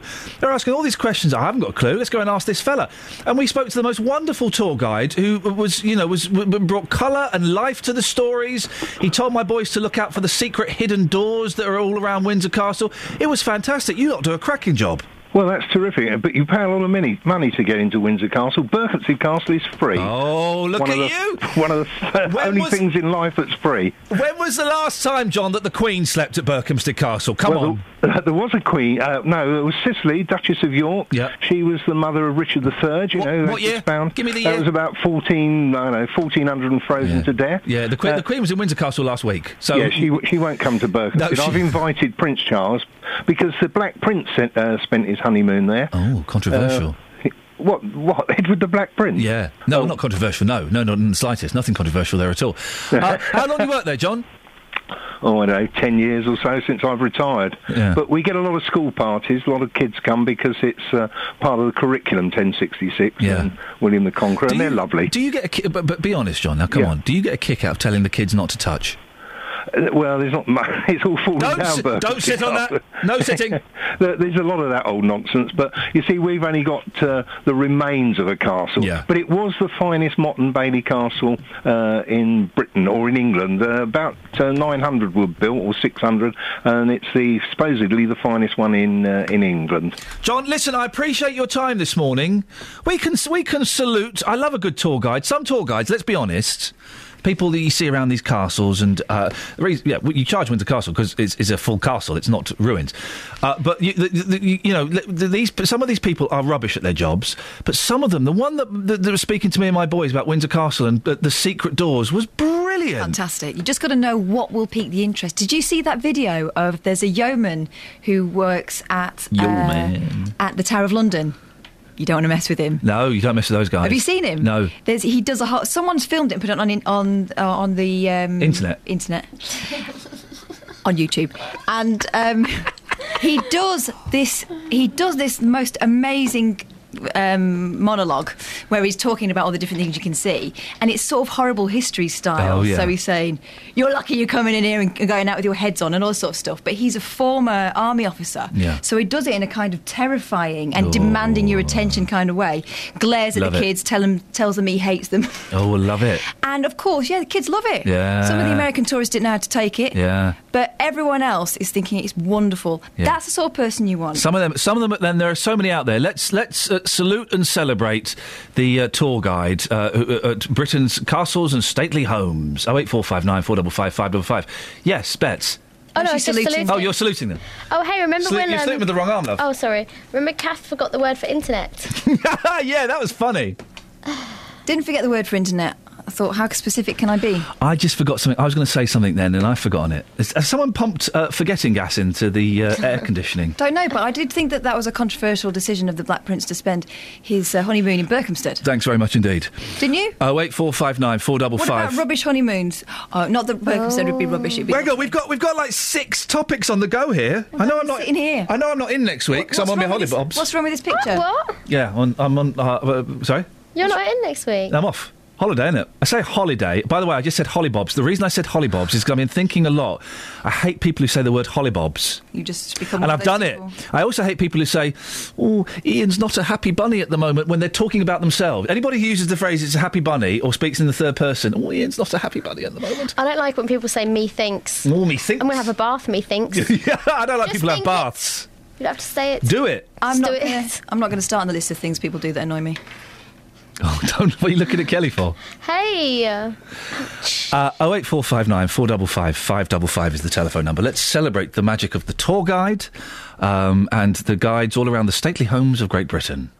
They're good. It's a good job. And when I get old and I have no purpose to live, when I lose my job here, uh, I, I, I could quite happily go and do that. I don't know where I'd go and do it, though. I don't know where I, I like enough to go and do it. Um, somewhere with records. Ooh, yeah. Could you not set up a monkey museum? Ooh, yeah, that's an idea. We're also uh, asking today, people are getting their A level results. A lot of nervous people. A lot of people will be uh, punching the air and throwing their hats in the sky and shooting them with metaphorical guns. A lot of people will be sad. Uh, I, I, I did all right without um, particularly good A level results. So, how well did you do? Oh eight four five nine four double five five double five. Paul's in Borehamwood. Paul. Good morning, Iain. How many A levels did you get? Uh, zero. Zero A levels. Zero A levels and two O levels. I'm guessing. What were your two O levels in? Oh God, I've forgotten. It was that long Uh, ago, was it? Well, I'm, it was that long ago. I'm guessing then, Paul, that your life has been uh, a misery and has, has only been one failure after another. Well, uh, no. Strangely enough, I, I fell into a successful career without any of these um, bits of paper, and then ended up Uh, getting an MBE, and then last year the University of Hertfordshire very kindly awarded me an honorary Master of Arts degree. Oh, sir! So you've got a degree, you've got an MBE, and you've got a successful career despite not having any A levels. and having no A levels. So, so have faith. That's my message to youngsters. Believe in yourself. Have faith. Work hard, and you'll get to where you want, whether you've got a piece of paper with you or not. I do listen, and, and listen. A, A- A levels, I think, are they are a stepping stone to the next kind of set of exams, and I do think we put too much pressure and emphasis on A levels because you're right. If you've got, you know, what it takes, and that's a very vague description, I can't be any more specific than that, then you'll do all right, won't you? Well, it's, it's like today with so many. Everybody has a degree. Yeah, they're So almost it's all- meaningless. It's become meaningless. And frankly, say you wanted to go into the retail sector, just an example, you're probably better skipping the university bit and going in as a trainee and working your way up, literally, and you can end up as chairman of Tesco's or something, can't you? Uh, you if you work hard, make a career of it. Paul, is, is that a hint? Are you the chairman of Tesco's? Can I ask what what did you do to get to get an MBE? How did you how did you achieve that? That was given to me uh, in 1997 for having chaired the campaign for eight years to save Elstree Film Studios. Ah, of course, of course, yes. Oh, well done, fantastic. And do you? I, I, I would be very tempted to to sign every letter as Iain Lee MBE. Do you do that? Do you do you kind of you know wave it under people's noses a little bit? No, no. Uh, since the day they pinned it on me at Buckingham Palace, I've never worn the medal. Uh, Oh, I'd be going. I'd be going down to, um, to to Tesco's with my medal on. I'd be going to the local paper shop. Have you so? Have you seen my medal? It's an MBE. Yes, I'll have the Sun, please. Paul, listen, I appreciate your, your call. Thank you. Oh, if I if I had an MBE medal, I'd wear it all the time. Well done. You see, he's got a successful career, an MBE, and he's got uh, a degree, an honorary degree, and he didn't get his A levels. Well done, Paul. Oh eight four five nine four double five five double five. On the subject of TV licences, BBC is spending five, or yeah, spending five million pounds a year writing to people saying, "Can we have your TV licence, please?" Kyle's on the line. Morning, Kyle. Morning, Iain. What have you got for us, boss? Well, I was just uh, I was listening before to the man who sounded like Andy Hamilton. Andy Hamilton, that was who he was. Yeah, the fella from uh, uh, the news quiz, and he was called Andrew as well. He did sound a lot like him, didn't he? He did. He did sound like the drop the donkey bloke. Um, but yeah, no, I was just listening to it, and I under you know when people sort of complain about the TV license, and you just sort of, yeah, when you look at the alternatives, I've got friends who have Sky, and they pay I don't know thirty quid, and then they pay extra for HD and extra for recording. Yeah. And when you total it up, I think it's about six. Well, my old boss pays about 60, 70 quid a month for everything, and it's just like really for everything you get on the BBC. You get it's quite a bargain, really. I think. I, li- listen, and again, people will think I'm saying this because I'm, I'm toeing the corporate and, and kowtowing to the suits. I'm not at all. I've always said this. I think the BBC licence fee is cracking value for money. Uh, because you do get you get all the TV channels, you get all of the radio, you get lo- worlds, loads of stuff, and uh, bizarrely, I think a little bit goes to Channel Four. I don't quite know why. Anyway, so you get all of that stuff for it. I guess the problem that that, that, that people have, and I can kind of understand this, is it's compul- It's a tax, isn't it? Really, you you, you don't have the option uh, like you do with Sky, to opt out. You kind of have to pay it. But it just seems it just seems like you're paying a vast because I I you know I've not had Sky for years. I use FreeSat and stuff. It just amazes me when people talk about ITV and they sort of say, "Oh, well, ITV's free." And you think, well, that's not because you pay. It's made up in the advertising Yeah. fees. So I don't quite get what their argument is. Plus, all like you said, all the radio stuff. So. Yeah, I'm, I'm. It's interesting. You said you got rid of uh, your satellite TV. I'm. I'm kind of tempted to get rid of my satellite TV because I don't really. I don't. The, the channels I watch. I don't really watch much TV. The ch- channels I tend to watch are Film Four and CBBC, and that's pretty much it at the moment.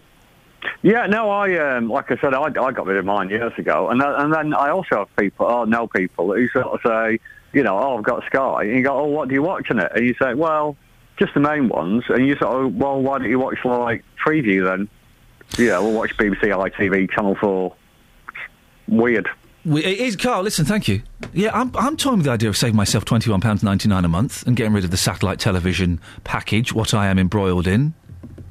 You still get CBBC on on on, sat, on uh, Freeview, don't you? You still get that? Yeah. Do you get Film Four? I'm not sure. I can dig out my old VHS and hook it up and tape stuff. Sorted. Try it. There must be someone out there who's already done it. Mm, blimey. Oh eight four five nine four double five five double five. Travel news for beds, cards, and bugs. BBC Three Counties Radio. The A1, the Great North Road, are building up on the sensors at the Black Cat roundabout at the moment. In Hitchin, looking very heavy on Hexton Road between Hitchin Road and Upper Tilehouse Street. And the A1M, that's starting to look heavy heading southbound just to junction 8 for Stevenage. And the M25 heading anti clockwise, quite busy at the moment between junction 21, the M1, and junction 20, Kings Langley. In Beaconsfield, it's queuing at the moment on the A355 between London Road and junction 2 for the M40. There was an oil spillage there earlier on, some recovery works now taking place. On the trains, everything's running well. And Nicola Richards, BBC Three Counties Radio. Thank you, Nicola. 7.47, it's Thursday the 14th of August. I'm Iain Lee. These are your headlines on BBC Three Counties Radio. The US says they are unlikely to rescue Yazidi refugees trapped in northern Iraq. Protesters against Luton Airport's expansion say an aviation director should not have been allowed to vote on the plans. And failing GP practices could be closed if they don't improve under a new inspection programme. Let's get the weather. Here's Georgina. Beds, Herts and Bucks weather. BBC Three Counties Radio. Hello there. Quite a fine start to the day with just a risk of one or two showers. Lots of dry weather and sunny spells around today, but showers becoming more widespread this afternoon and quite heavy with some hail and thunder. Now, with temperatures are looking like they'll reach about 20 degrees Celsius, and there's a bit of a southwesterly breeze. Tonight, the showers do calm down. We'll probably have one or two still around. Uh, clear spells, though, mainly for the night, and temperatures down to 10 degrees Celsius. So, feeling quite fresh tonight, and a cool start tomorrow, but uh, still br- quite bright and dry first thing until we get to the afternoon when we start to see some more showers. Again, they could be a little on the heavy side, and they continue into the evening with temperatures reaching 20 degrees Celsius. Saturday, we've got a fine and largely dry day. Sunday, um, a decent start, but it becomes quite showery in the afternoon. But it's altogether quite a windy day on Sunday. That's your latest forecast. Thank you very much. Nick Coffer across beds, Oh. Herts and bucks. On Friday, as part of our big tour, I'll be live from the Hertfordshire village of Flamstead. 2002, we, we held the first one. We had 76 scarecrows on display. It's the annual Scarecrow Festival, and I'll be attempting to make my own scarecrow for the competition. Well, you get a couple of black bin liners and stuff them with straw, and then fill, you know, have one attached to the top inside. Plus, I'll find out the link between space comets and the straw people, have a look at the local history, and speak to those who make the event happen every year. What a great way to get people into a local village. Nick Coffer. Live from Flamstead, Friday from midday, here on BBC Three Counties Radio. Email 3cr at bbc.co. No, I don't like that one. Call 08459 455 555. BBC Three Counties Radio. What? Oh, don't say that in my ear just before we're about to go on it and then mime it. You can't do that. Just a helpful hint. Thank you very much indeed. One of my favourite guests over the last few months was uh, David Bikini. He's the Luton man who's so fed up of having to negotiate his way around parked car, uh, cars that are parked on pavements. He started his own campaign. Now, David, remind me, you're in a wheelchair, aren't you? Yeah, well, yes, a mobility scooter. Mobility scooter, excuse me. Uh, and so, d- just remind us, what, what does Dad Pop stand for? Uh, disabled against the drivers parking on pavement. I love it. I love it. And where did you get the idea for Dad Pop? Um, it it just came into my head one Saturday morning before, uh, oh, sometime in March. And this is brilliant, all right? Because as someone who has to push his mum around in a wheelchair from time to time, uh, one of the most annoying and inconsiderate things is when cars have parked on the pavement. That's fine, but Yeah. they've not left enough room for wheelchairs to get oh. past. Yeah, it's awful. Yeah, and, it's not only that, they leave their wing mirrors out so that once you get past there, you're liable to crack your arm or your body on a, on a wing mirror that's stuck out. And so, just remind, uh, and I, I, I genuinely think this is. I think a, you're a great sport, and b, this is a cracking campaign. So, what? Remind us exactly how you've been policing this. What you've been doing. Well, what I do is I, um, out on the road, I have a camera that is fitted to my mobility scooter, which is on a, a video link, and I video everything that I do during the day. And then what I'm do- hoping to do is to transfer it back onto my onto our page, so that people can see just how people, our other drivers leave their cars and, and inconvenience people. And uh, uh, have you had much success? Have you had, you know, people kind of saying, "Do you know what? I'm really sorry, David. I'm glad you've you've pointed this out to me." Yeah, very much so. Very much. Once people realise that they are causing that kind of an inconvenience, there are many people who who do apologise. There are many people who don't, who just turn around and say, "Up yours." Yeah, oh, yeah. You've had a bit of abuse, haven't you? Uh, quite a bit over the years. Why would, the weeks, why would anyone? I don't understand why anyone would do that. Are you, well, hang on a second. Let me investigate further. Are you quite rude in your approach? Um, I'm not rude, but I'm quite sharp. I'm just. I've just gone onto the uh, Dad Pop face page now, and if who, who was that in the background? Uh, was that a little cat? Yes. Who's who's that? That's Solo. Solo. All right. So we'll tell Solo to keep the noise down, David. We're trying to do an important, trying to do an interview here, mate. We can't have cats going off in the background. Uh, it's facebook.com. I think I've got this right. Forward slash Dad Pop Luton. You got it. You got 121 likes. Yes. Um, and you, you've, you've got some pictures up on here. I mean, I've just clicked on one here. There's uh, uh, there's a Renault, a Vauxhall Corsa.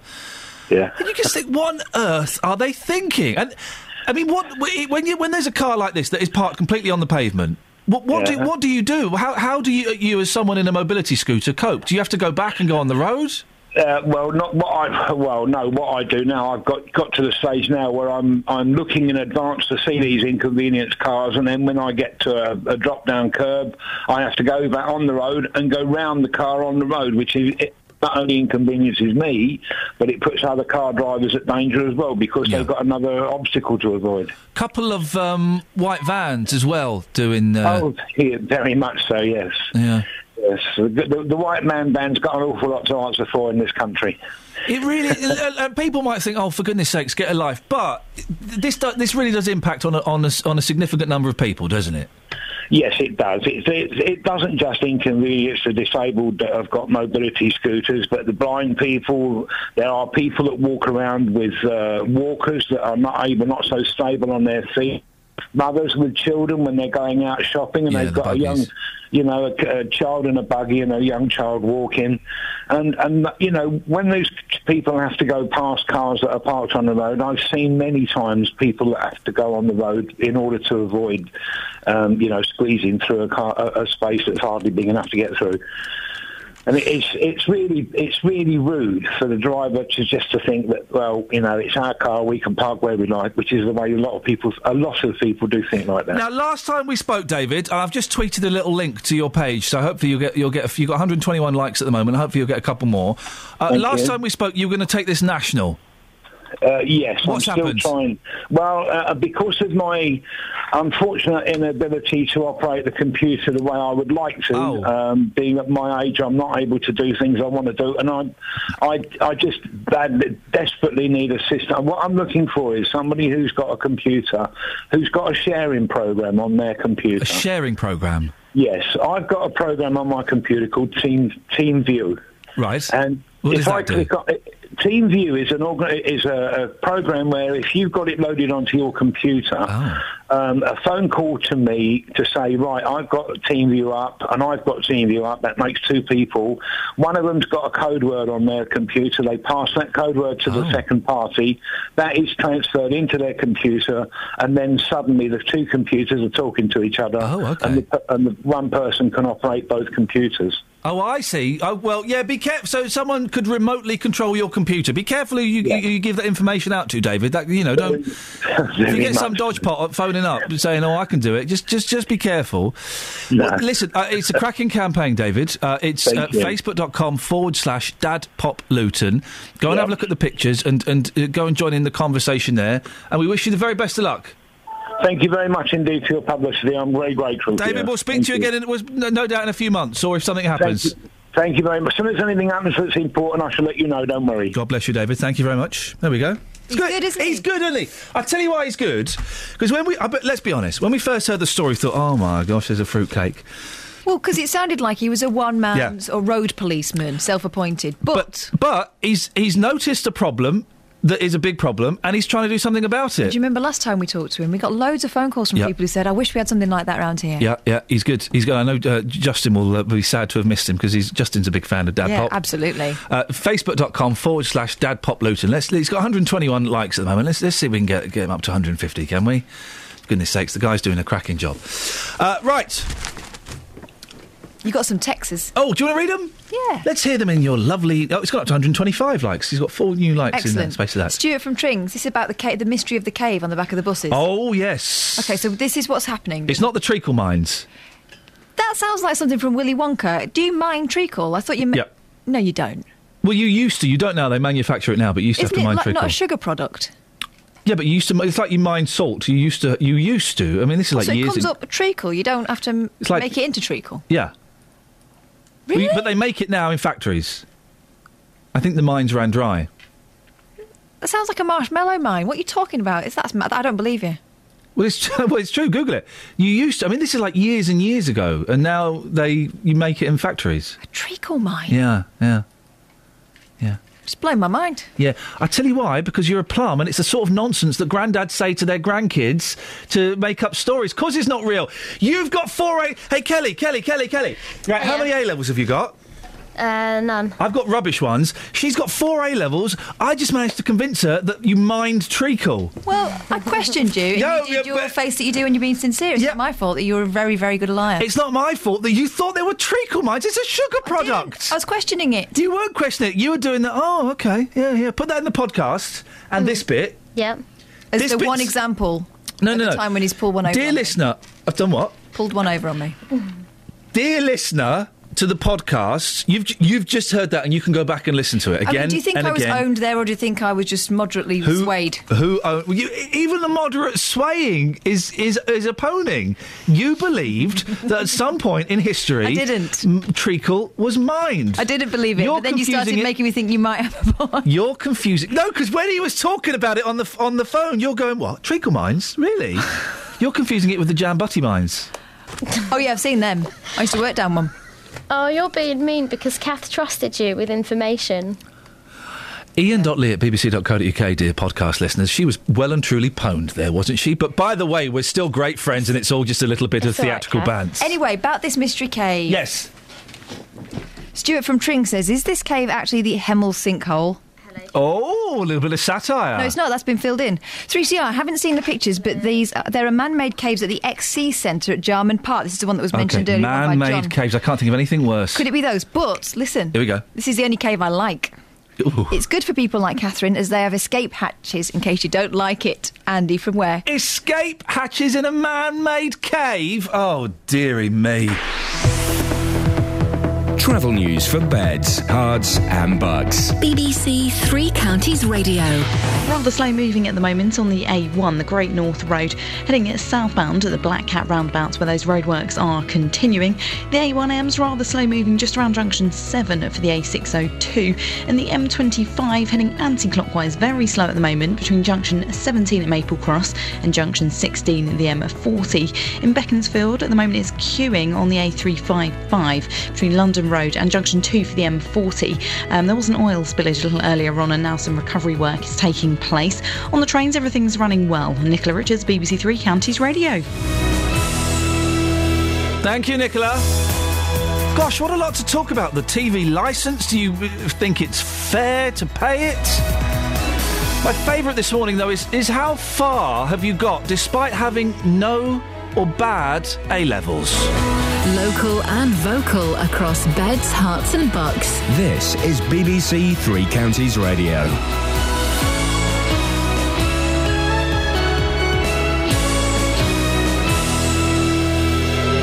It's 8 o'clock. I'm Nicola Hazler. The headlines The US says they're unlikely to rescue Yazidi refugees trapped in northern Iraq. Protesters against Luton Airport's expansion say an aviation director should not have been allowed to vote on the plans. And A level students finding out their results today will benefit from an extra 30,000 places this year. BBC Three Counties Radio. The United States says it's unlikely to launch a mission to rescue Yazidi refugees trapped by Islamist fighters on Mount Sinjar in northern Iraq, following a visit there by a Special Forces reconnaissance team. The Pentagon says they found fewer people than expected, and those remaining were also in a better condition than feared, as Jim Muir reports from northern Iraq. 24 hours ago, the, the belief was that there were tens of thousands trapped there in very dire conditions. Well, uh, the mission on the ground seems to have established, uh, at least to their own satisfaction, um, that it's down to a few thousand trapped Yazidis and that their conditions are not as drastic as had been feared. They are having access to uh, the airdrops of water and food that are happening. Both the, the Americans, Brits, and uh, now the Australians and others are, are joining in with that effort. Protesters against the expansion of Luton Airport are angry that a councillor who's a director of an aviation firm was allowed to vote when the plans were approved. The group Hertfordshire Against Luton Expansion put in a formal complaint that Councillor Tahir Malik didn't declare an interest, but that's been rejected after an investigation. Andrew Lambourne is from the campaign group. The vice chairman of the planning committee uh, is actually a director of a company based in Luton which makes money out of the aviation sector. Not necessarily out of Luton Airport, but out of the aviation sector. And here you've got a vote on an issue which is very much to do with the aviation sector. Mm. And, you know, somebody who is a director of such a company, I think at the very least should have said at the beginning of the meeting, Chairman, you know, I do direct a company that buys airport tickets that actually uh, ships freight by air. Is it proper for me to remain in this meeting or should I withdraw? But that wasn't done. Pupils in England, Wales, and Northern Ireland finding out their A level results this morning will benefit from a record half a million university places available this year. It's thought some students could get into the university of their choice even if they miss their required grades. Today's results will also show whether the proportion of top grades is continuing to decline after two successive years with fewer A star and A grades. The former Chelsea and England striker Kerry Dixon will appear before magistrates in Luton today, charged with possession of a Class A drug. The 53-year-old from Dunstable, who also also played for Luton Town and Watford, has been charged alongside Kim White, who lives at the same address in Jardine Way. Failing GP practices in England could be closed if they don't improve under a new inspection programme. The Care Quality Commission will be able to put the worst surgeries into special measures, which could include new doctors being sent in or patients being transferred to other practices. And the biggest study of its kind has concluded that being overweight increases the risks of developing the most common cancers. Researchers found a link between being overweight or obese and 12,000 cases of cancer a year. Dacorum Borough Council has spent £6,000 to advertise on buses for the summer weeks, some which travel through central London. The campaign, which reads Discover What There Is to Enjoy on Your Doorstep, aims to promote tourism for the Hertfordshire Borough of Dacorum, and there'll be more on that story in the programme. The weather mostly dry with sunny intervals to start the day, with showers developing and becoming heavier by this afternoon. Your next bulletin is in half an hour. BBC Three Counties Radio's big tour of beds, Herts, and bucks. Oh, it's lovely. It's a really friendly um, community. All this week, we're featuring Flamstead and Markyate. People that are living in Markyate have been for generations. Friendly, because everyone kind of knows each other, because it's really small. It's all about where you live. I think it's a typical English country village. The big tour of beds, Herts, and bucks. BBC Three Counties Radio.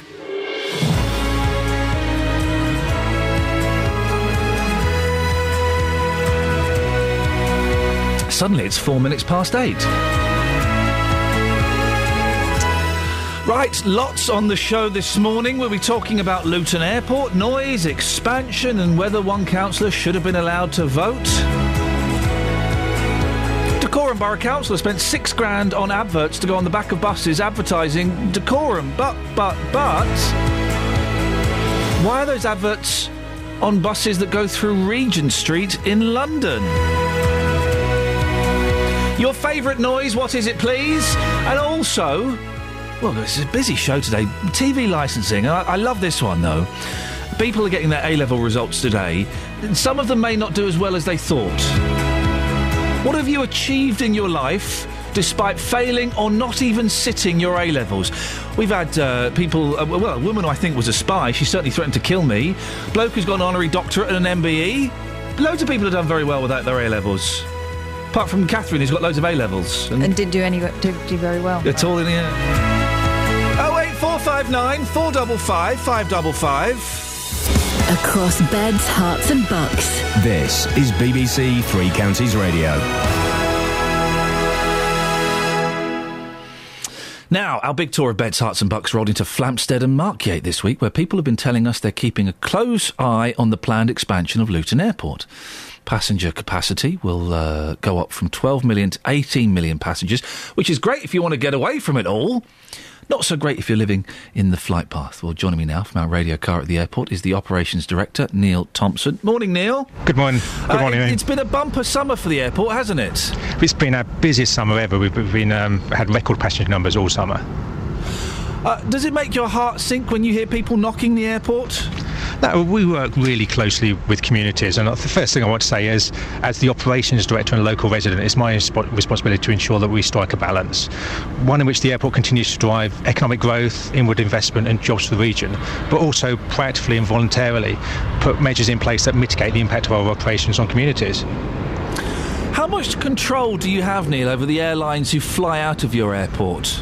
We work really closely with airlines to, to mitigate any effects of, of noise that they may generate. But how much control do you have over them, or do they call the shots? No, we the airspace around the airport is our responsibility. Up to a certain distance, then it gets handed over to the London Terminal Control Centre. We, we spoke to Andrew Lambourne, who I'm sure you're aware of, from Hertfordshire Against Luton Expansion. One of the things he was particularly upset with was, was one particular airline uh, flying lower uh, during takeoff to save fuel, therefore creating a lot more noise.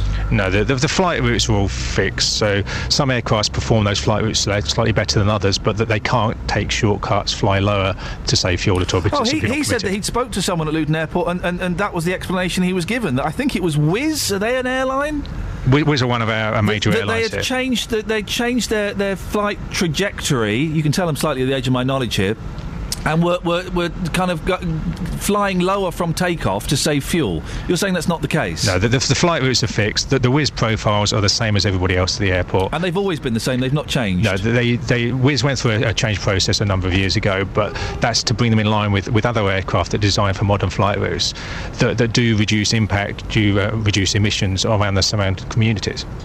Uh, campaigners are concerned that the increase of flights uh, is, is disproportionately in the early morning and late evening. They say that numbers will double between 5 and 7 a.m. and between 10 p.m. and midnight. Night flights are a real problem, aren't they, for local residents?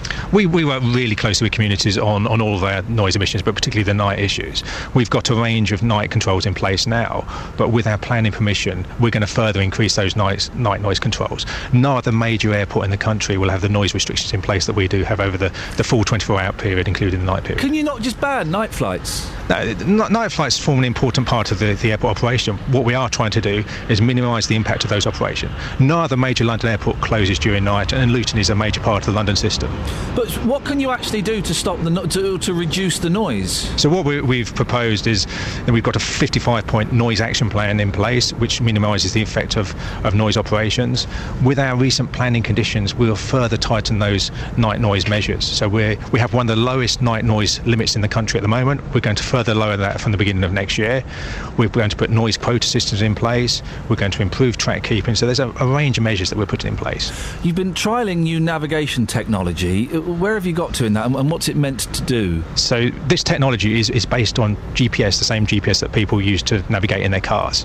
What what this enables us to do is have greater flexibility with flight route design.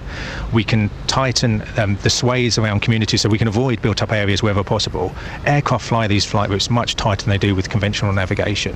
So what we're trying, we've been doing this year is we've run a consultation that, that tightens the flight route between Markyate and Flamstead. We've had over 1,400 responses to that consultation, 90% of which were in favour. So we're now analysing those responses. We, we have to submit those to the Civil Aviation Authority, and we're trying to get those changes in place either at the end of this year or early next year. Uh, and Neil, for those who are, are critical of the airport expansion, explain why it's so important for the airport and, and for Luton itself. So this. Um, the airport is, is a significant economic driver for the region. This will create over five and a half thousand new jobs to the area. There's a number of businesses, local businesses that will benefit from the development. So it's, it's really important, not just for the airport, but for the surrounding communities as well. Must be frustrating for you when you do get groups saying, you know, kind of, kind of uh, stamping their feet a bit. We, we work really close with the groups. so I think the community liaison is really important for us. So we have a, a consultative committee that, that mo- the majority of these groups are represented on. So we, we, we work really closely with them. The RNAV proposals have been developed in conjunction with these groups, so it's really important to get the community feedback, and we're more than happy to work with them. Neil, have you got like a golden ticket where you can just go up to any airline queue and say, I'm Neil Thompson, I, I want a free flight? Does it work like that? Unfortunately, not. Uh, They usually put me to the back of the queue. Oh, man alive. that sucks, Neil. Listen, I appreciate your time this morning. Thanks for coming on. Thanks, Iain. Take Thank care. you very much indeed. It's Operations Director Neil Thompson. You would think one of the perks of of having that kind of gig is you, you'd get a golden ticket. The golden tickets exist for aeroplanes, don't they? It's like um, uh, certain. I used to have a long time ago. Don't have it now. I used to have a VIP package for uh, a satellite uh, television company, and what it meant was I got all the channels for free. I got two boxes for free, and they have that at airports, don't they?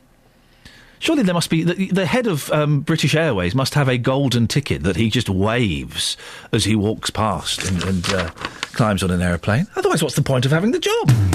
Call 08459 455 555. BBC Three Counties Radio. Uh, Bob in High Wycombe says there used to be a treacle mine museum in Sabden in Lancashire. It was an offshoot of the children's TV programme. Sadly, it closed down some years ago because people stopped believing. Don't stop believing. Uh, we hadn't. Where was the? T- I, I lost the text about the A levels. Where's that one gone? The, there was an email and a text. Oh. me, I'll, I'll furnish you with both. What have you achieved in your life? Let's speak to Rebecca while you find those. Well, Rebecca, it is. oh, you got it? Yeah, I left school with no qualifications, really despised school. I'm Yeah. now a senior lecturer at university on my way to work for clearing, and I worked my way up through It's mad, isn't it? Because I don't think they make that clear enough at school. There's so I hated A levels. They were just. I'm not. I'm not good at exams. I'm good at uh, talking and uh, bullshining my way through things uh, and kind of doing stuff on the spot. But but sitting and learning and, and doing an exam, I just can't do it. Can't do it. But they put so much pressure on you at school to do. They Well, they have to, don't they, now? Especially now, Yeah. because they've got targets to reach. I- Do you remember the careers advisors? yeah. What was that for? Go and work in a prison. Everyone got that. Everyone got told to go and work in a prison. Oh, I didn't get that one. What did you get? Travel agent. We had a computer printout. Oh, I told them I wanted to be an actor. Oh, yeah, but what do you really want to do? Oh, all right, thanks very much indeed, guys. Uh, but it was uh, it, the, the whole thing of exams. They don't. My school certainly didn't say. By the way, there are other options. There are other ways around this. This isn't the be all and end all. They didn't say that to me, and I wish they did. I think they really need to say that now, especially because Yeah. higher education isn't necessarily something everyone can afford anymore. Yeah. And there are other brilliant routes into a career that you would really enjoy. Rebecca's in Bedford. Good morning, Rebecca. Good morning, Iain. Did you do A levels? I did myself, yes. What happened? Um, well, um, the, actually, the reason I'm, I'm calling this morning is Yeah. because I work for um, the Chartered Institute of Legal Executives. Oh, okay. And we actually offer an alternative route into law. So somebody can actually become a lawyer without doing A levels, without going to university. And it's a vocational pathway. Hang on a second. Surely you have to be like a brain box to be a lawyer. Well, you do obviously have to have, a, you know, a commitment to, to studying and, and learning, but you don't have to have those, you know, coveted A levels or the degree or a law degree. Okay, so how does your what is it? A course? Well, you can't, it's not an apprenticeship. You you, you can't. There are apprenticeships, yes. Wow. So there are legal services apprenticeships, and we've got sort of over 140 legal services apprentices working in law firms and in-house departments across England and Wales already. Um, and but there are other routes as well. So even if you're sort of perhaps a mature student and you've always wanted to work in law, you can study our vocational courses um, with CILEx. How long? How long does it take, Rebecca? If I if I were to quit this nonsense immediately and come and come down to Bedford, and uh, h- how long would it take before I'm I'm in court defending someone accused of a heinous crime? Well, you might not necessarily work in law, uh, work in a court as a lawyer, um, but um, it can take um, it can take sort of maybe four to five years. Okay, okay. Um, but that's from scratch. So if, if you don't have any previous legal qualifications, then then um, you do obviously have to go through the same rigorous learning process Yep. that you that somebody would do if they went to university. Um, but the, the way that um, the Chartered Institute of Legal Executives works is that you can actually study. Very flexibly. So you can actually go to a college or you can um, study by distance learning online, however it suits you. So you can fit your learning around um, family commitments, a full-time job, and you can take your exams one at a time, or you can take them all in one go, however it suits you. If people want to find out more, Rebecca, where do they go? So um, we're actually holding a Twitter chat today Oh, um, between oh. 12 and 2, um, lunchtime. Follow the hashtag legal careers, and um, CILEx Lawyers is uh, the uh, Twitter username that we'll be using this afternoon. Um, so you can find out more by following hashtag legal careers on Twitter, or you can go to our website, which is CILEx Careers, that's CILEx with a C, um, cilexcareers.org.uk. Rebecca, listen, thank you very much. Best of luck with that. I might become uh, a lawyer, Kath. Oh my goodness. Your Honour! I put it to you that she is guilty. I'd have Thanks an for echo box. defending with- me, Iain. Yeah. oh, blimey, I misunderstood. Travel news for beds, cards, and bucks. BBC Three Counties Radio. The A1, the Great North Road, looking very slow at the moment on the sensors, heading southbound, just around the Black Cat roundabout. The A1M's looking quite slow as well, just around junction 7 for the A602. And the M25 heading anti clockwise, there's two lanes blocked at the moment from before junction 16, the M40, to junction 18 at Chorleywood. That's due to an accident that's happened there. In Beaconsfield on the A355 heading southbound, it is queuing at the moment between London Road and junction 2 for the M40. Um, that's following an oil spillage earlier, and now some clearance work is taking place. On the trains, everything's looking good, no problems or delays. Nicola Richards, BBC Three Counties Radio. Thank you, Nicola. 8.17 or thereabouts. It's Thursday, the 14th of August. I'm Iain Lee. These are your headlines on BBC Three Counties Radio. The US says they are unlikely to rescue Yazidi refugees trapped in northern Iraq. Protesters against Luton Airport's expansion say an aviation director should not have been allowed to vote on the plans. And a record number of university places are on offer to pupils finding out their A level results this morning. BBC Three Counties Radio.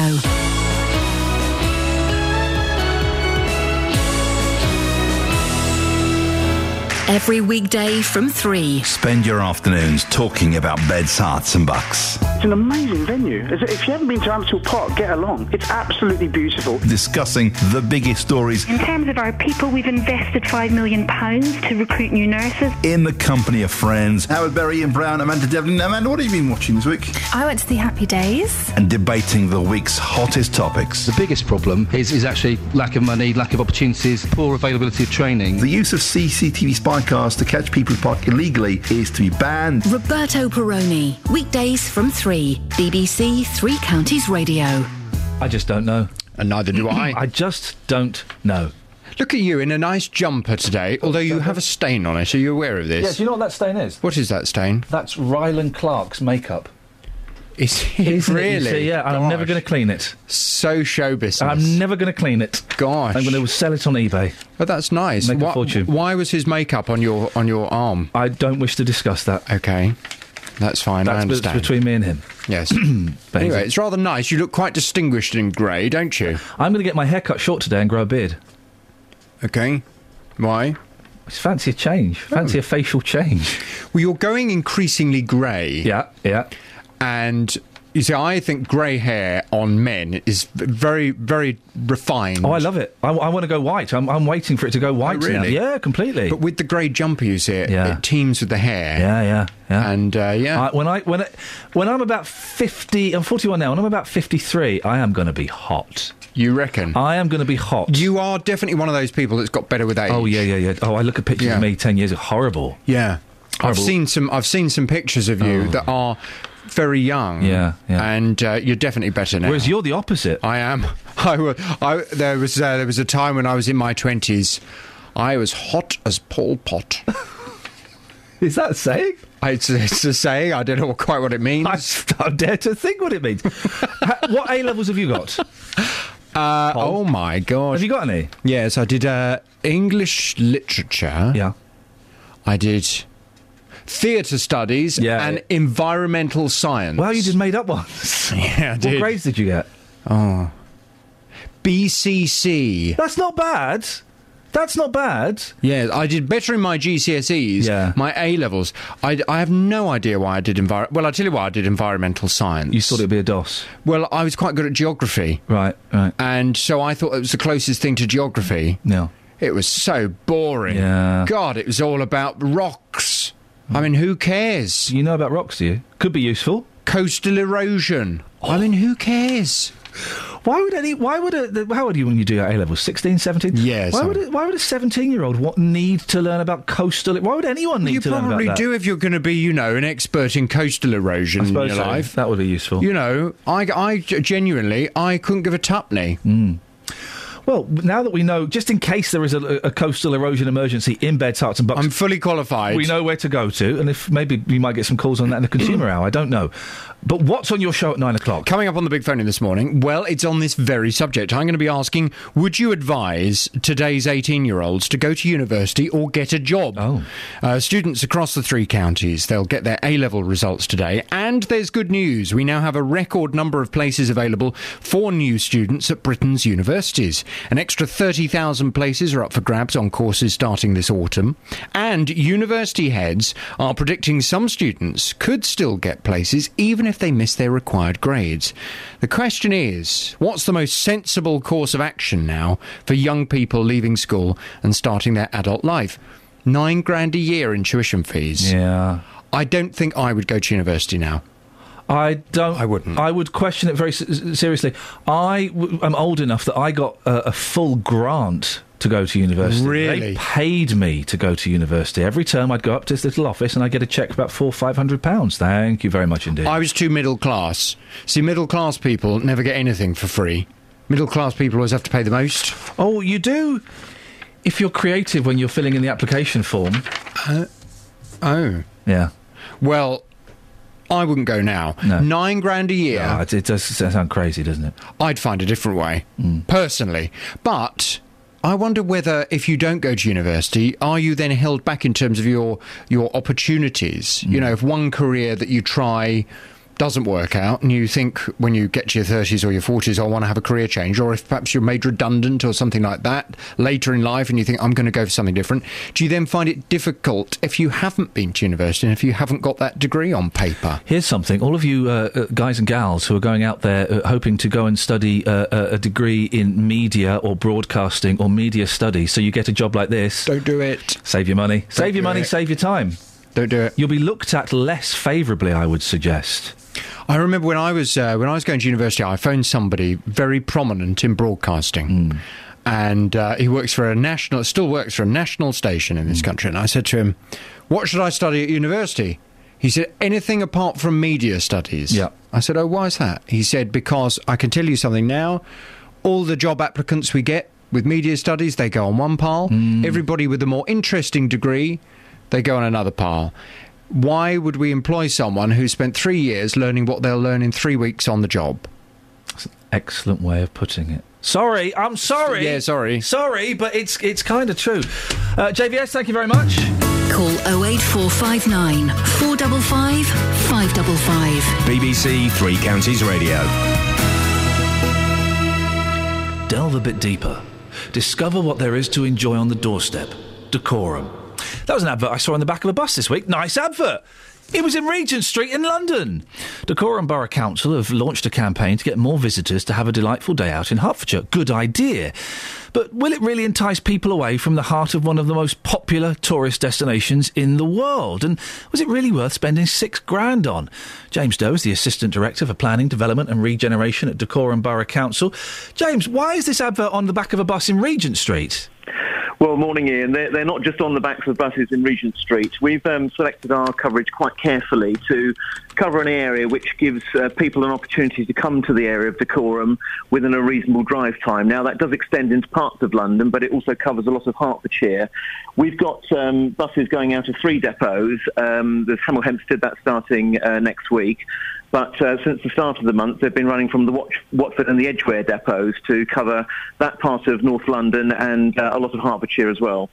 Well, that's great, but but why is it on the back of a bus in Regent Street? Well, I think some of those routes probably extend that far. Um, we do think that Dacorum has an awful lot to offer. It provides great opportunities for, for a day out. Oh, it does. Listen, I'm not knocking- people who want to come and Not knocking Dacorum at all. area. I think it's a great idea to get more people i- i- into the area. It just seems very odd that that that money would be spent on a bus that's going through central London. It starts at uh, um, Clitterfield Park, it goes through Golders Green, uh, Fortune Green Road, Swiss Cottage, Oxford Street, Regent Street, uh, and then it goes past. It stops near Covent Garden. Pete, those are the biggest tourist attractions in the world. That's not going to get people to come to Dacorum, is it? Well, there's a lot of people who live in London, obviously. A, London has a population of excess of 10 million. What we're trying to do is to reach out to the not just to our local population, but to those a bit further afield. One of the great advantages we've got in Dacorum are fantastic transport links. Now, you can get to Hemel Hempstead on the train from Euston in uh, around about half an hour. Um, there are bus routes. We're just up the, the M1, we're just off the M25. Um, the circulation is quite wide, and we're really trying to uh, attract people into the area. I think uh, Dacorum is, is one of the nation's best kept secrets, and when people come and see what we've got to offer, we hope that people will want to come and stay and um, uh, enjoy the facilities that are here. What the advert doesn't do, and I, I really want to make it clear, I'm not knocking the area at all. The area is cracking. There are some fantastic things there. Mm, I'm just, I'm, yes. I'm just scratching my head at the six grand this has cost.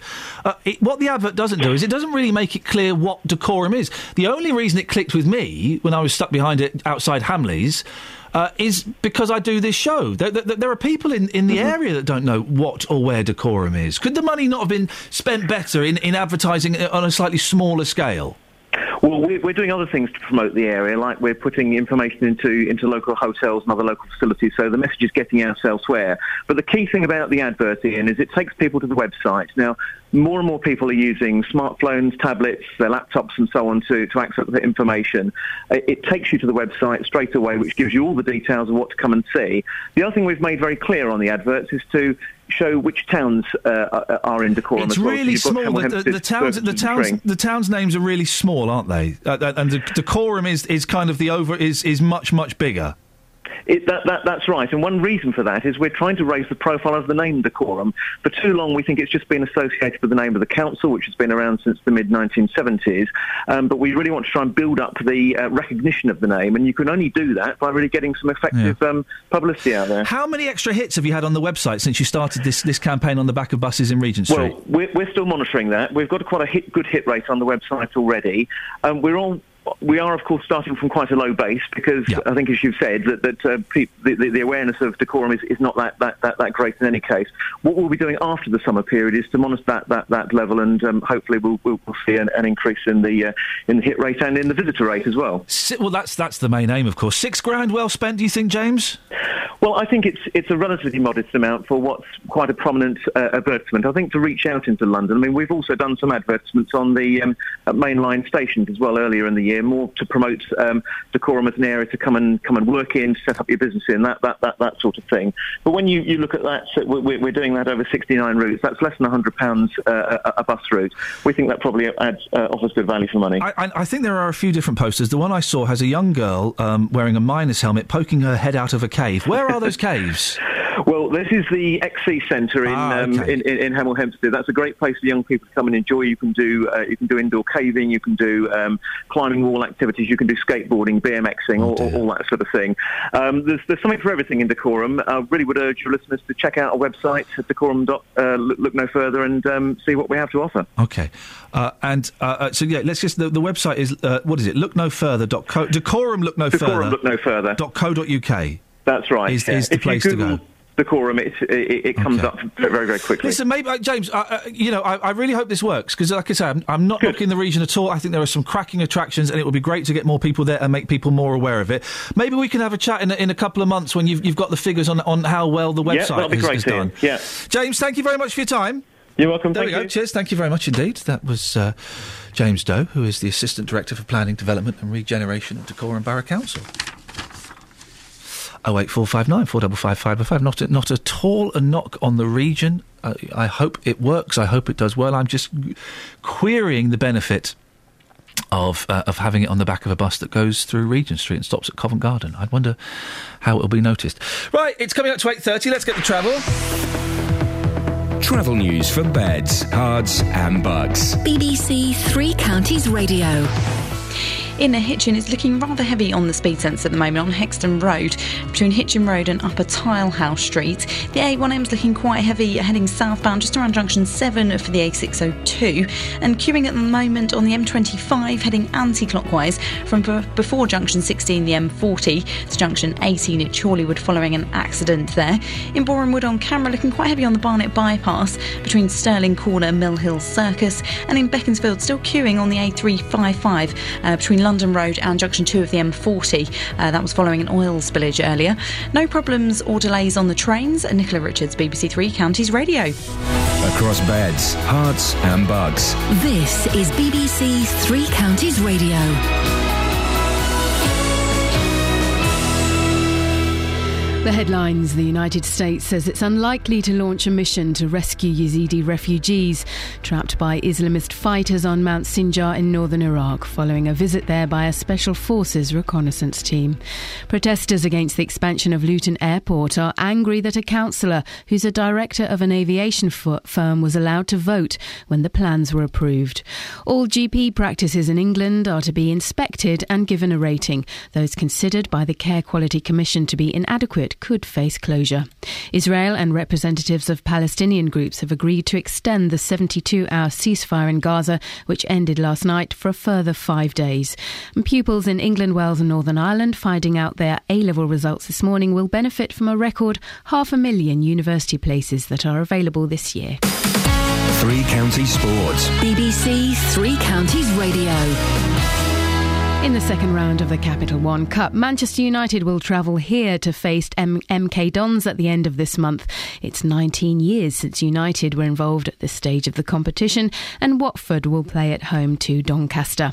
There's been three more gold medals for Great Britain at the European Athletics Championships in Zurich. James Dasaolu won the 100 metres, Tiffany Porter took the 100 metres hurdles title, and Mo Farah won the 10,000 metres. He says he didn't want to let people down after missing the Commonwealth Games in Glasgow. All the people bought tickets and everyone else, I let them down in a way because you know I was I said I was going to be there, and then unfortunately I couldn't be there because you know I, I was nowhere near sort of in terms of my shape and I wasn't 100%. Sometimes it's harder because you know all the people come out in terms of supporting, buying tickets. They want to come and see you.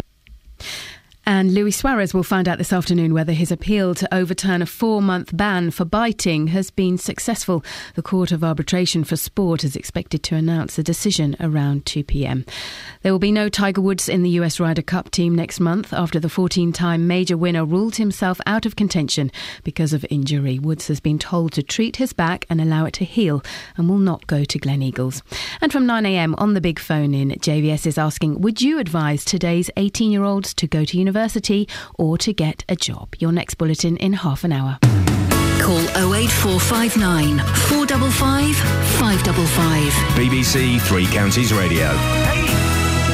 It's a busy show this morning. Can I, can I reintroduce? We talked about this earlier and then we've kind of let it slip a little bit. Can we reintroduce for the last 30 minutes uh, the BBC licence fee? It was in a lot of the papers yesterday, so of course it's in the Daily Mail today. Uh, I'm sure if you missed the story today, you'll probably be able to read it in the Express tomorrow. Uh, the BBC sends out almost 100,000 letters every working day threatening viewers with jail unless they pay the TV licence fee. I don't know if that's threatening or not. I mean, it's saying that's what will happen. Uh, they spend some, is it £5 million a year? The equivalent of 34,000 licence fees. Send these letters out. Now, I think the way that the licence fee is done, I think it's very old fashioned. I don't think it necessarily works in 2014. When we all have choice, when we have mobile phones we can watch television on, when we have Sky and Virgin and other systems that we can subscribe to, the TV licence or the tax is perhaps not quite the greatest way of doing it. There needs to be an, in, an opt in, opt out system, surely. But hang on, that wouldn't work because you can get Radio 1 in your car. It's a tricky one. Uh, I don't mind paying £145 a year for the BBC, and I'm not just saying that because part of that goes towards my mortgage. It does, but I, you know, I've been saying this for years. When I used to work in commercial, I still think the licence fee is cracking value. Do you begrudge paying the licence fee? Do you think it should be scrapped, or, or is there a better way of doing it? Oh eight four five nine four double five five double five. That's one thing. Another thing we've been talking about lots of young people are getting their A level results today. Oh, the tension, the anxiety, the, the disappointment, the tears, the laughter, the joy. I did really, really badly in my A levels. Both times I took them, did terribly. I did just enough to scrape through. I got an E and a B. I failed two others. It's enough to scrape through and get where I needed to go. So today we are asking if you have uh, d- uh, succeeded or achieved something in your life despite failing A levels, despite not even sitting them. Could you give us a call and tell us what happened to you? 08459 455 555. David, Dave Luton, I suspect you got loads of A levels. You have. Yeah, yeah, mate. Yes, yeah. in, public speaking, English language, Yeah. maths, uh, lying, all of those things. Yeah, A levels, B W levels, W levels. lev- X, Y, Y levels. Y, Y, Y levels. Yeah, Yeah, why? yeah, why? why? Why? Yeah, why? Yeah, why? But answer me a question. Okay, Dave, you ask it and I'll do my best. Okay, please do. Well, you, you ask it and I'll see what I can do. Right. I'll have a go. Right. Here we go. Here A comes le- the question. Oh, A levels, B levels, C levels. Um, go to university. Why have you got to do all that to get onto the uh, be um, go on the radio or television? You don't. You do. No, you You're don't. saying it there. You, yeah. Why have you got to have A levels and go to university before you can go on the radio? You don't. Or television. Well, you don't. I, I suspect this is yet again another example of you not paying attention. But where did you think we said that? Well, it, it's been given, given the impression by you. When? This morning. that You've got to have all these A levels and B levels to become a, a presenter on a, a radio show or did- television. When did I? When did I say that, Dave? I didn't. But so- this is what this is the impression we've given. No, no, no. This everyone. is no, no, no. Hang on a second. You've said this is the impression I've given. It's not. This is the impression you have picked up by only paying, uh, listening with one eye open. you don't need A levels or degrees to work on the telly or work on the radio. Next. Ah.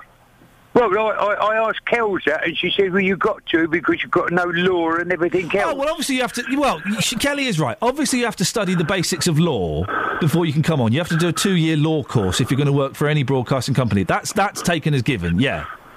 Is it? Well, of course you do. You have to know the legal law. Oh dear. Yeah, of course.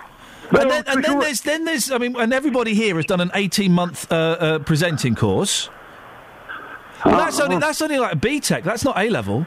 Oh, And then, of course, uh, it's some people have done the uh, the two year production course. Scoins and, and Catherine Boyle have done those. No, no, no, I didn't do that. I did a postgraduate diploma in broadcast journalism. Oh, listen to her, Dave! And it was only a year, Dave.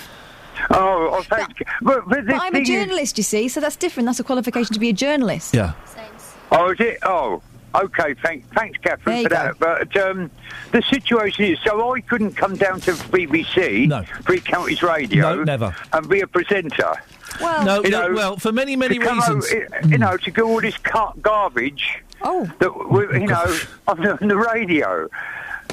Not you, Catherine. Not you, Kel. Oh, good. Okay, yeah, carry on. Yeah, yeah. You know, it's a garbage that comes out sometimes on the radio. You get a little bit bored with it. Hello. Oh, here we go. Is Matt there? Or Dennis? Dennis of Dunstable? God, dear, oh. Are we still there? Listen, have you got A level to go on and play that garbage? yeah, load of garbage. I can do that.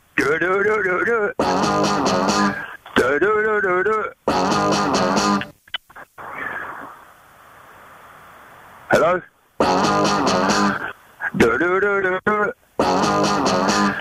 And they call this A levels on the radio. Cheerio. Nice to nice to talk to you, Kath and Kelly. Bye then.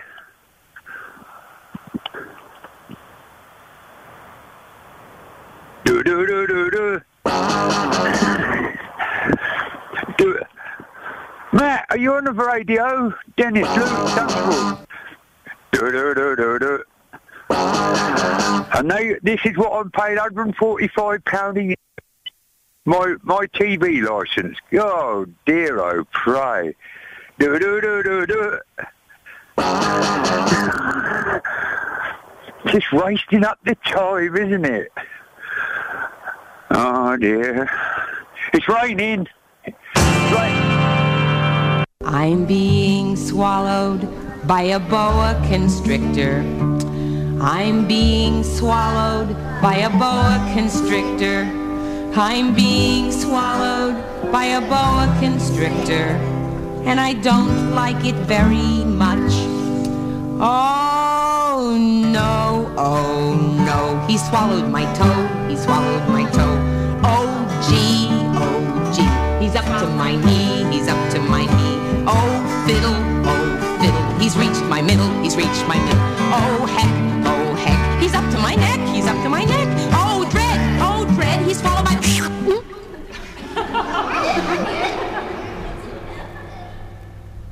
08459 455 555 is the telephone number if you want to give us a call. We've been talking about the, uh, the bus adverts from Dacorum Borough Council that go through Regent Street in London. There's a picture of a young girl wearing a helmet climbing out of a cave. It looks awesome! But where is the cave? Lorraine knows, don't you, Lorraine? I do. You work there.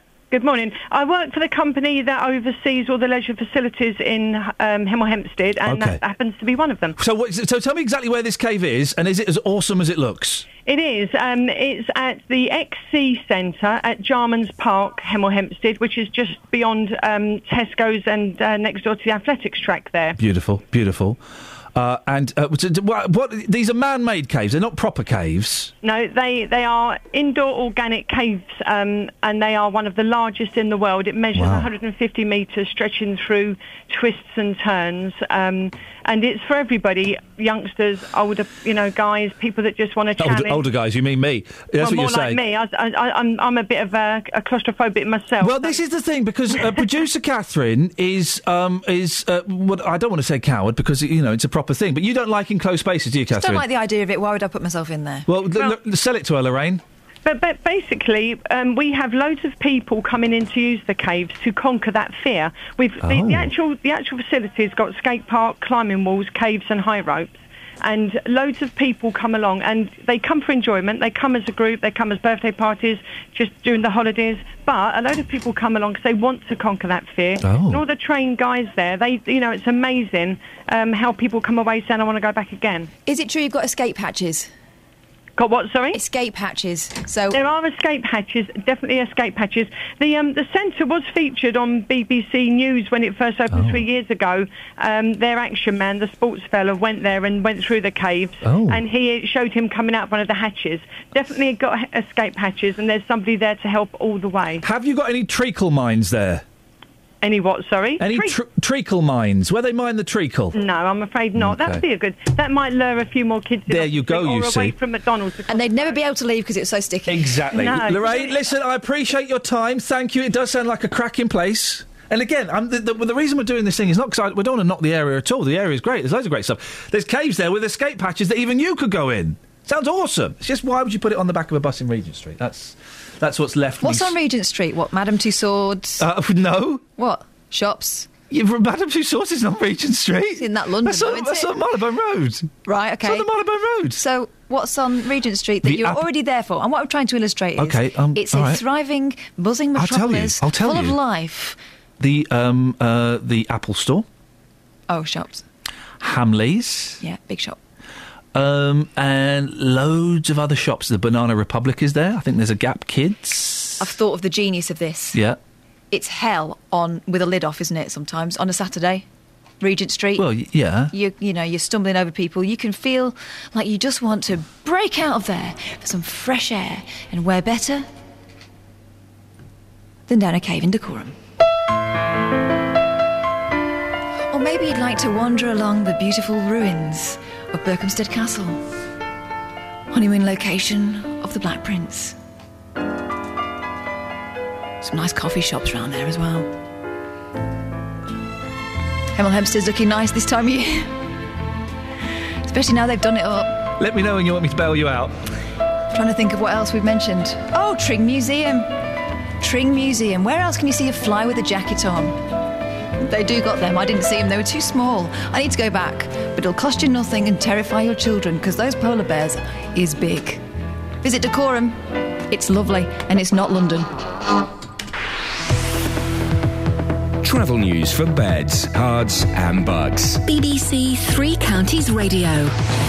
The A1M looking rather slow moving, heading southbound just around junction 7 of the A602. Heavy moving on camera on the Barnet bypass between Stirling Corner and Mill Hill Circus. Just having a check on the M25, easing off a bit now, heading anti clockwise from before junction 16 and the M40. Still queuing at the moment on the A355, heading southbound between London Road and junction 2 for the M40. And taking a look so far at the departure boards for the trains, everything's running well. No reported problems or delays. Nicola Richards, BBC Three Counties Radio. I'm thinking, Nicola, of Yeah. getting my hair cut short and growing a beard. What do you reckon? Do it. Always do it. Thank you very much. Show. Double thumbs up. The thumbs up fun award from Nicola there. I like your beard. It shows where your face is and where it uh-huh. ends. Surely my ears, my hair, and my chin do that. They're, the, they're the face frames. Hmm. Oh, gosh. I have to work out what that means. It's 8.46. It's Thursday, the 14th of August. I'm Iain Lee. These are your headlines on BBC Three Counties Radio. The US says they're unlikely to rescue Yazidi refugees trapped in northern Iraq. Protesters against Luton Airport's expansion say an aviation director should not have been allowed to vote on the plans. A record number, I'm going to already, I've seen it. A record number of university places are on offer to pupils finding out their A level results this morning. 08459 455 555. Take your calls before nine. But right now, let's get the weather. Here's Johina. Beds, Herts, and bucks weather. BBC Three Counties Radio. Thank you. A very fine start to the day for many of us, but one or two showers around. Lots of sunny spells today, but some uh, showers becoming more widespread and heavy this afternoon, perhaps even some hail and thunder. Temperatures look like they'll reach about 20 degrees Celsius. There's a bit of a southwesterly breeze as well today. Now, tonight, those showers do calm down. A few remain, though, and we should have some clear spells as well. Temperatures getting down to about 10 degrees Celsius in more rural parts, so quite a, a cool night altogether. Um, and so a fresh start to tomorrow, but bright and largely dry at first. Come the afternoon, though, we start to see a few more showers. They could be heavy at times and continuing into the evening. Similar temperatures to, to, to today with highs of about 20 degrees.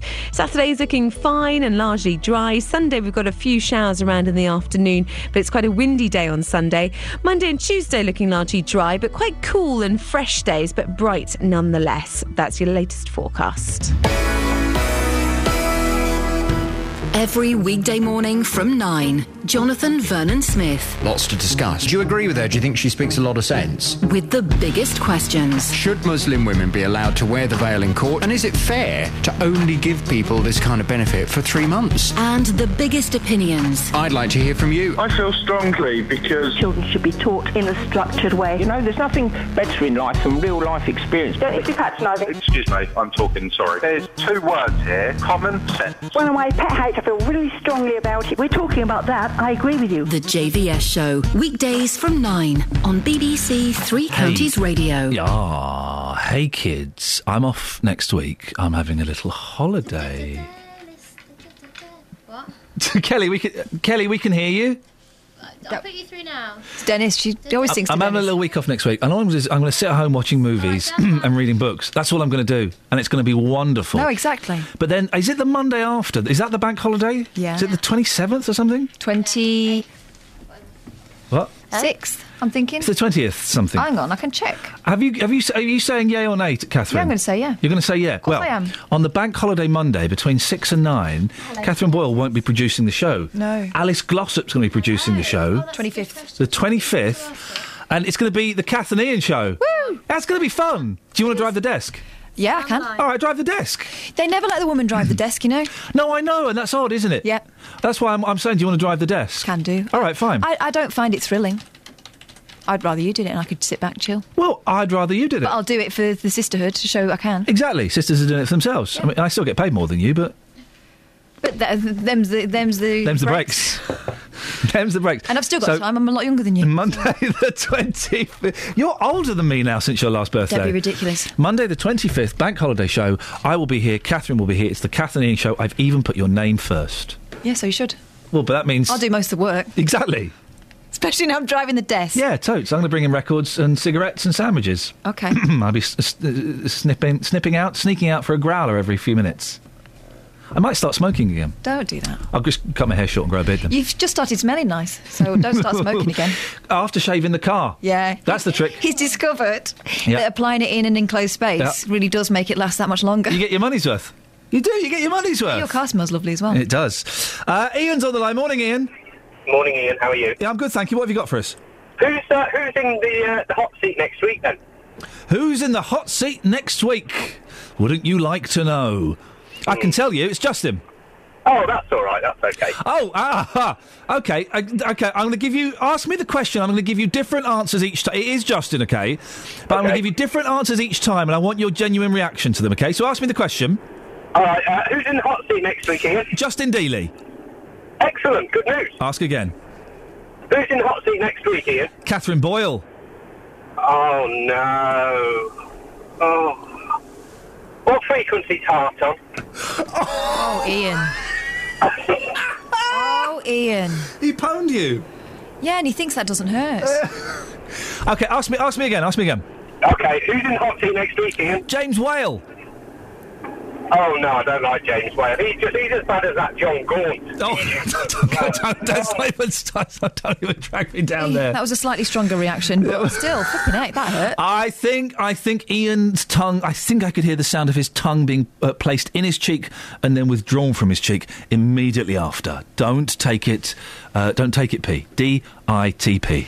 Okay, I'll try not to. D-I-S-C-O. I can't do the letters for that. D I D-I-I. S is troublesome. C. C O. O. Do the D again. You skip the D. Do the D. Whoa! What is that? That's like a Chinese sign. Oh, I did it back to front. Yeah, that's better.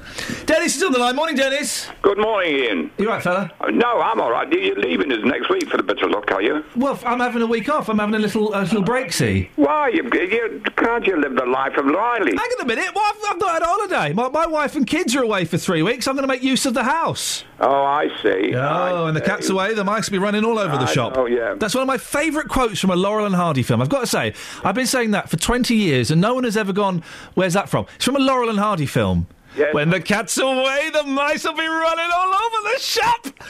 I love it. Anyway, I'll watch that next week. I'll do what I want next week. I'm going to sit around. I'm not going to put clothes on next week for a whole week, Dennis. God, that must be horrible. It's going to be wonderful. I'm going to wear the same pair of pants all week. Uh, There's not a court in the land can touch me. They wouldn't want to anyway. No, they wouldn't want to get in the room. Exactly. Whoa. Use a bit of decorum, please. Oh, he's tied it in nicely with decor- with uh, DBC, Decorum Borough Council. Well, that's what the council should do. What? Show a little decorum and don't be so. You know, I used to say, don't d- use a little decorum when you were stepping out of line. So what the hell? Why did they pick that name? Well, isn't that is? i hang on a minute. Is that decorum or dacorum? Well, I don't know the way they pronounce it, decorum. You're amazeballs. So, you, so it's just one of those things. However, what I rang you about. You're amazeballs. Am I? That's a new word in the English language. I heard it in America. Wow, really? I heard it in America. It's spreading. Gosh, Was- is that from On the Towie or telly. something? I think it was. Oh man, that's. Well, they haven't spoken English for years. Hey, can I just say we had um, um, um, um, the dad pop's name's escaping David Bikini. Yes. On the show, he's he's now up to. Let me. He had 121 likers on Dad Pop. This is his website uh, before the show. He's now up to let's see 134, and he's just he's just written a little post. Can I read a bit of it? Once more, I've been contacted by Three Counties Radio regarding our problem with parked cars. And once again, they have given me the incentive to keep Dad Pop going. Yes! Isn't that nice? He writes a bit more, uh, and then he ends it with Join us and feel the difference. Good for you, David. Well, I'm glad we've, gi- we've given him a metaphorical K U T B. Kick up the backside. Or a nice little boost, whichever one you'd like to take. NLAB. NLB. It's hard doing that. I wish I could do it quicker. I'm trying to train myself to do. I'm trying to train myself to do it quicker, Dennis. Are you? Yeah. Why, to park your car, you No, no, no, no. I W T T. I Q. I t- I W T I Q. I want to do it quicker. I missed out a D. It's not quicker though, is it? Because then you've got to explain it afterwards. Oh, right. I didn't want to do it. quick. I tried to drag it out as long Steady, as possible. steady, steady. Uh, what, what did you call in about, D? I originally wanted to White know... D, isn't it? It's White D. Right, okay. Yes. I wanted to know um, what the difference was with children who get in their, their results yes. from what we used to do with the 11 plus. I mean, we used to get results for 11 plus, which decided whether you're going to be academic or thrown out on the scrap. Yeah, I did the 11 plus. Yeah, so did I. Yeah, so did I. And so I say, what was the difference? Because if we get, we got that at 11. We were separated at 11 from Yeah. those who were going to be academic. You went to grammar or comprehensive? And I went to... Well, I You went to or, or violent? Yes, well, I know I passed. That was the, that was the delineation. It was posh or violent, was yeah, was it? That's right. Well, I went to uh, I went to technical college afterwards. I took, I took the 11 plus, but it wasn't what I wanted. I wanted to be an engineer, so I went to uh, and took a trade. Took a uh, uh, seven-year apprenticeship. I feel like I'm living that seven years in real time, Dan. I know, I know, and, the, and from that, that is where I've grown to um, be a, a, an engineer at British Aerospace and so on. And I've had a good life. You know, I didn't need to go to university. Well, all right. Well, this uh, JVS is going to be talking about whether it's you know it's worth going to university or getting a job. I think things have changed. Well, I mean, I went to university. Man alive, twenty-two years ago. You weren't even born then, They Kelly. even have universities then. Well, they it was just I the didn't year after the polytechnics had turned into universities. I can't believe teachers would be old enough to have taught you then. I know exactly. There wasn't that much to learn back then. So much has happened. We didn't have. Uh, we didn't get get this right. University didn't have mobile phones. They weren't around. Didn't have uh, the internet. We sort of there was sort of a. We had to queue up in the computer room. We had to queue, we had to write our names down in the computer room. We didn't have emails. Didn't have an email address.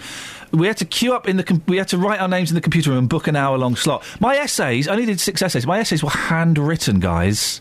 Handwritten. I had an electric typewriter. Wowzers. So I didn't have to go to the computer room, which is where everyone else printed stuff out. There wasn't the, um, the internet. no, we didn't have the internet. It was purely emails. We didn't have a, a quill, if that's A what you're miming yeah. there, Kelly. Did you have the quill? I didn't have the. I'll give you And the quill in a and minute. The um, abacus. What's that thing? Yes, an abacus. Thanks. That. Dennis, she's taking the mick out of us. No, she's not. She's not. I mean, that- my phone, my mobile phone was two cocoa tins, a long piece of string. when I went to school. Dennis, thank you. Mine was um, was uh, the, the, the, uh, ba- ba- baked beans tins with a bit of string. There's the, the, the tautness of the string. Did you never used to have that as a kid? Probably not. You get two tins, you get some string, you tie it between the two, and you could talk down it, and you'd be heard by the other person. The vibration of the very sound. would go in a very very tiny tinny. Oh, it was rubbish. the kids not do that anymore. I'm going to do that with my kids. I'm totally going to do that with my kids. Of course, I'm going to do that. Good. Once again, the show peters out in the last couple of minutes. My friend Neil sent me a message. Oh, yeah, go on. He How's says- Neil doing? Is he all right? Yeah, well, he was wondering about you actually. Oh, he says I'm all right. When I went to see Brian Wilson do Pet Sounds at the Royal Festival Hall in 2003. Oh, yeah. Iain Lee was there. Yeah, I was there. I remember, but does he remember me? Did he speak to me? No. What's, what's he look like? Remind me what he looks like. He's sort of gingery. Gingery fella. Yeah, glasses. Glasses. Interesting shoes. Yeah, the shoes guy, the ginger shoes guy. Yeah. Tell him I remember him very, very well. It was, it was a, a powerful night. Uh, And, and in, Yes. in many ways, seeing Neil kind of took away some of the magic of seeing Brian Wilson perform Pet Sounds. Oh, did he really? Yeah, it did. Neil likes the Beach Boys though. We should, well, God, he can come and hang out with me and listen to some of my records if he wants. Well, Shall I send it? no, I was just saying it on the radio so that people like me. Oh, okay. So I don't really. No. Yeah, thanks very much indeed. Right, that, that's it. That's your lot. If you want to uh, send me an email, you can do iain.lee at bbc.co.uk. We're going to stick around a little bit after the show and record the links for the podcast. The whatcast? The podcast. Hey, if I was a vicar and I wanted to get people into church, do you know what I'd, I'd do? I'd do a godcast. and it would be very successful. Thank you, guys. Thank you. Travel news for beds, cards, and bugs. BBC Three Counties Radio. The A1 at Great North Road looking quite slow, heading southbound at the Black Cat roundabout. Seems to be easing off a bit now on the M25, heading anti clockwise from before junction 16 at the M40. In Bricket Wood, still very slow at the moment on the North Orbital Road, just off the M25, and the Barnet bypass looking heavy on camera between Stirling Corner and Mill Hill Circus. In Beaconsfield, the A355 still queuing at the moment. That was after um, an oil spillage there between London Road and junction 2 for the M40. No problems on the trains. Nicola Richards, BBC Three Counties Radio. Thank you, Nicola. Excellent stuff. Have a good Thursday. Ah. Oh, we got away with it today. We did all right. Thank you to all of your calls. Good luck if you're opening those envelopes today. But remember, it doesn't really matter. We'll be back tomorrow at 6. Ta-ta. Local and vocal across beds, Herts, and bucks. This is BBC Three Counties Radio. Thank you, Iain. Good morning. Welcome to the JVS show. I'm Jonathan Vernon Smith. It's Thursday, it's nine o'clock. And on today's big phone in, would you advise today's 18 year olds to go to university or get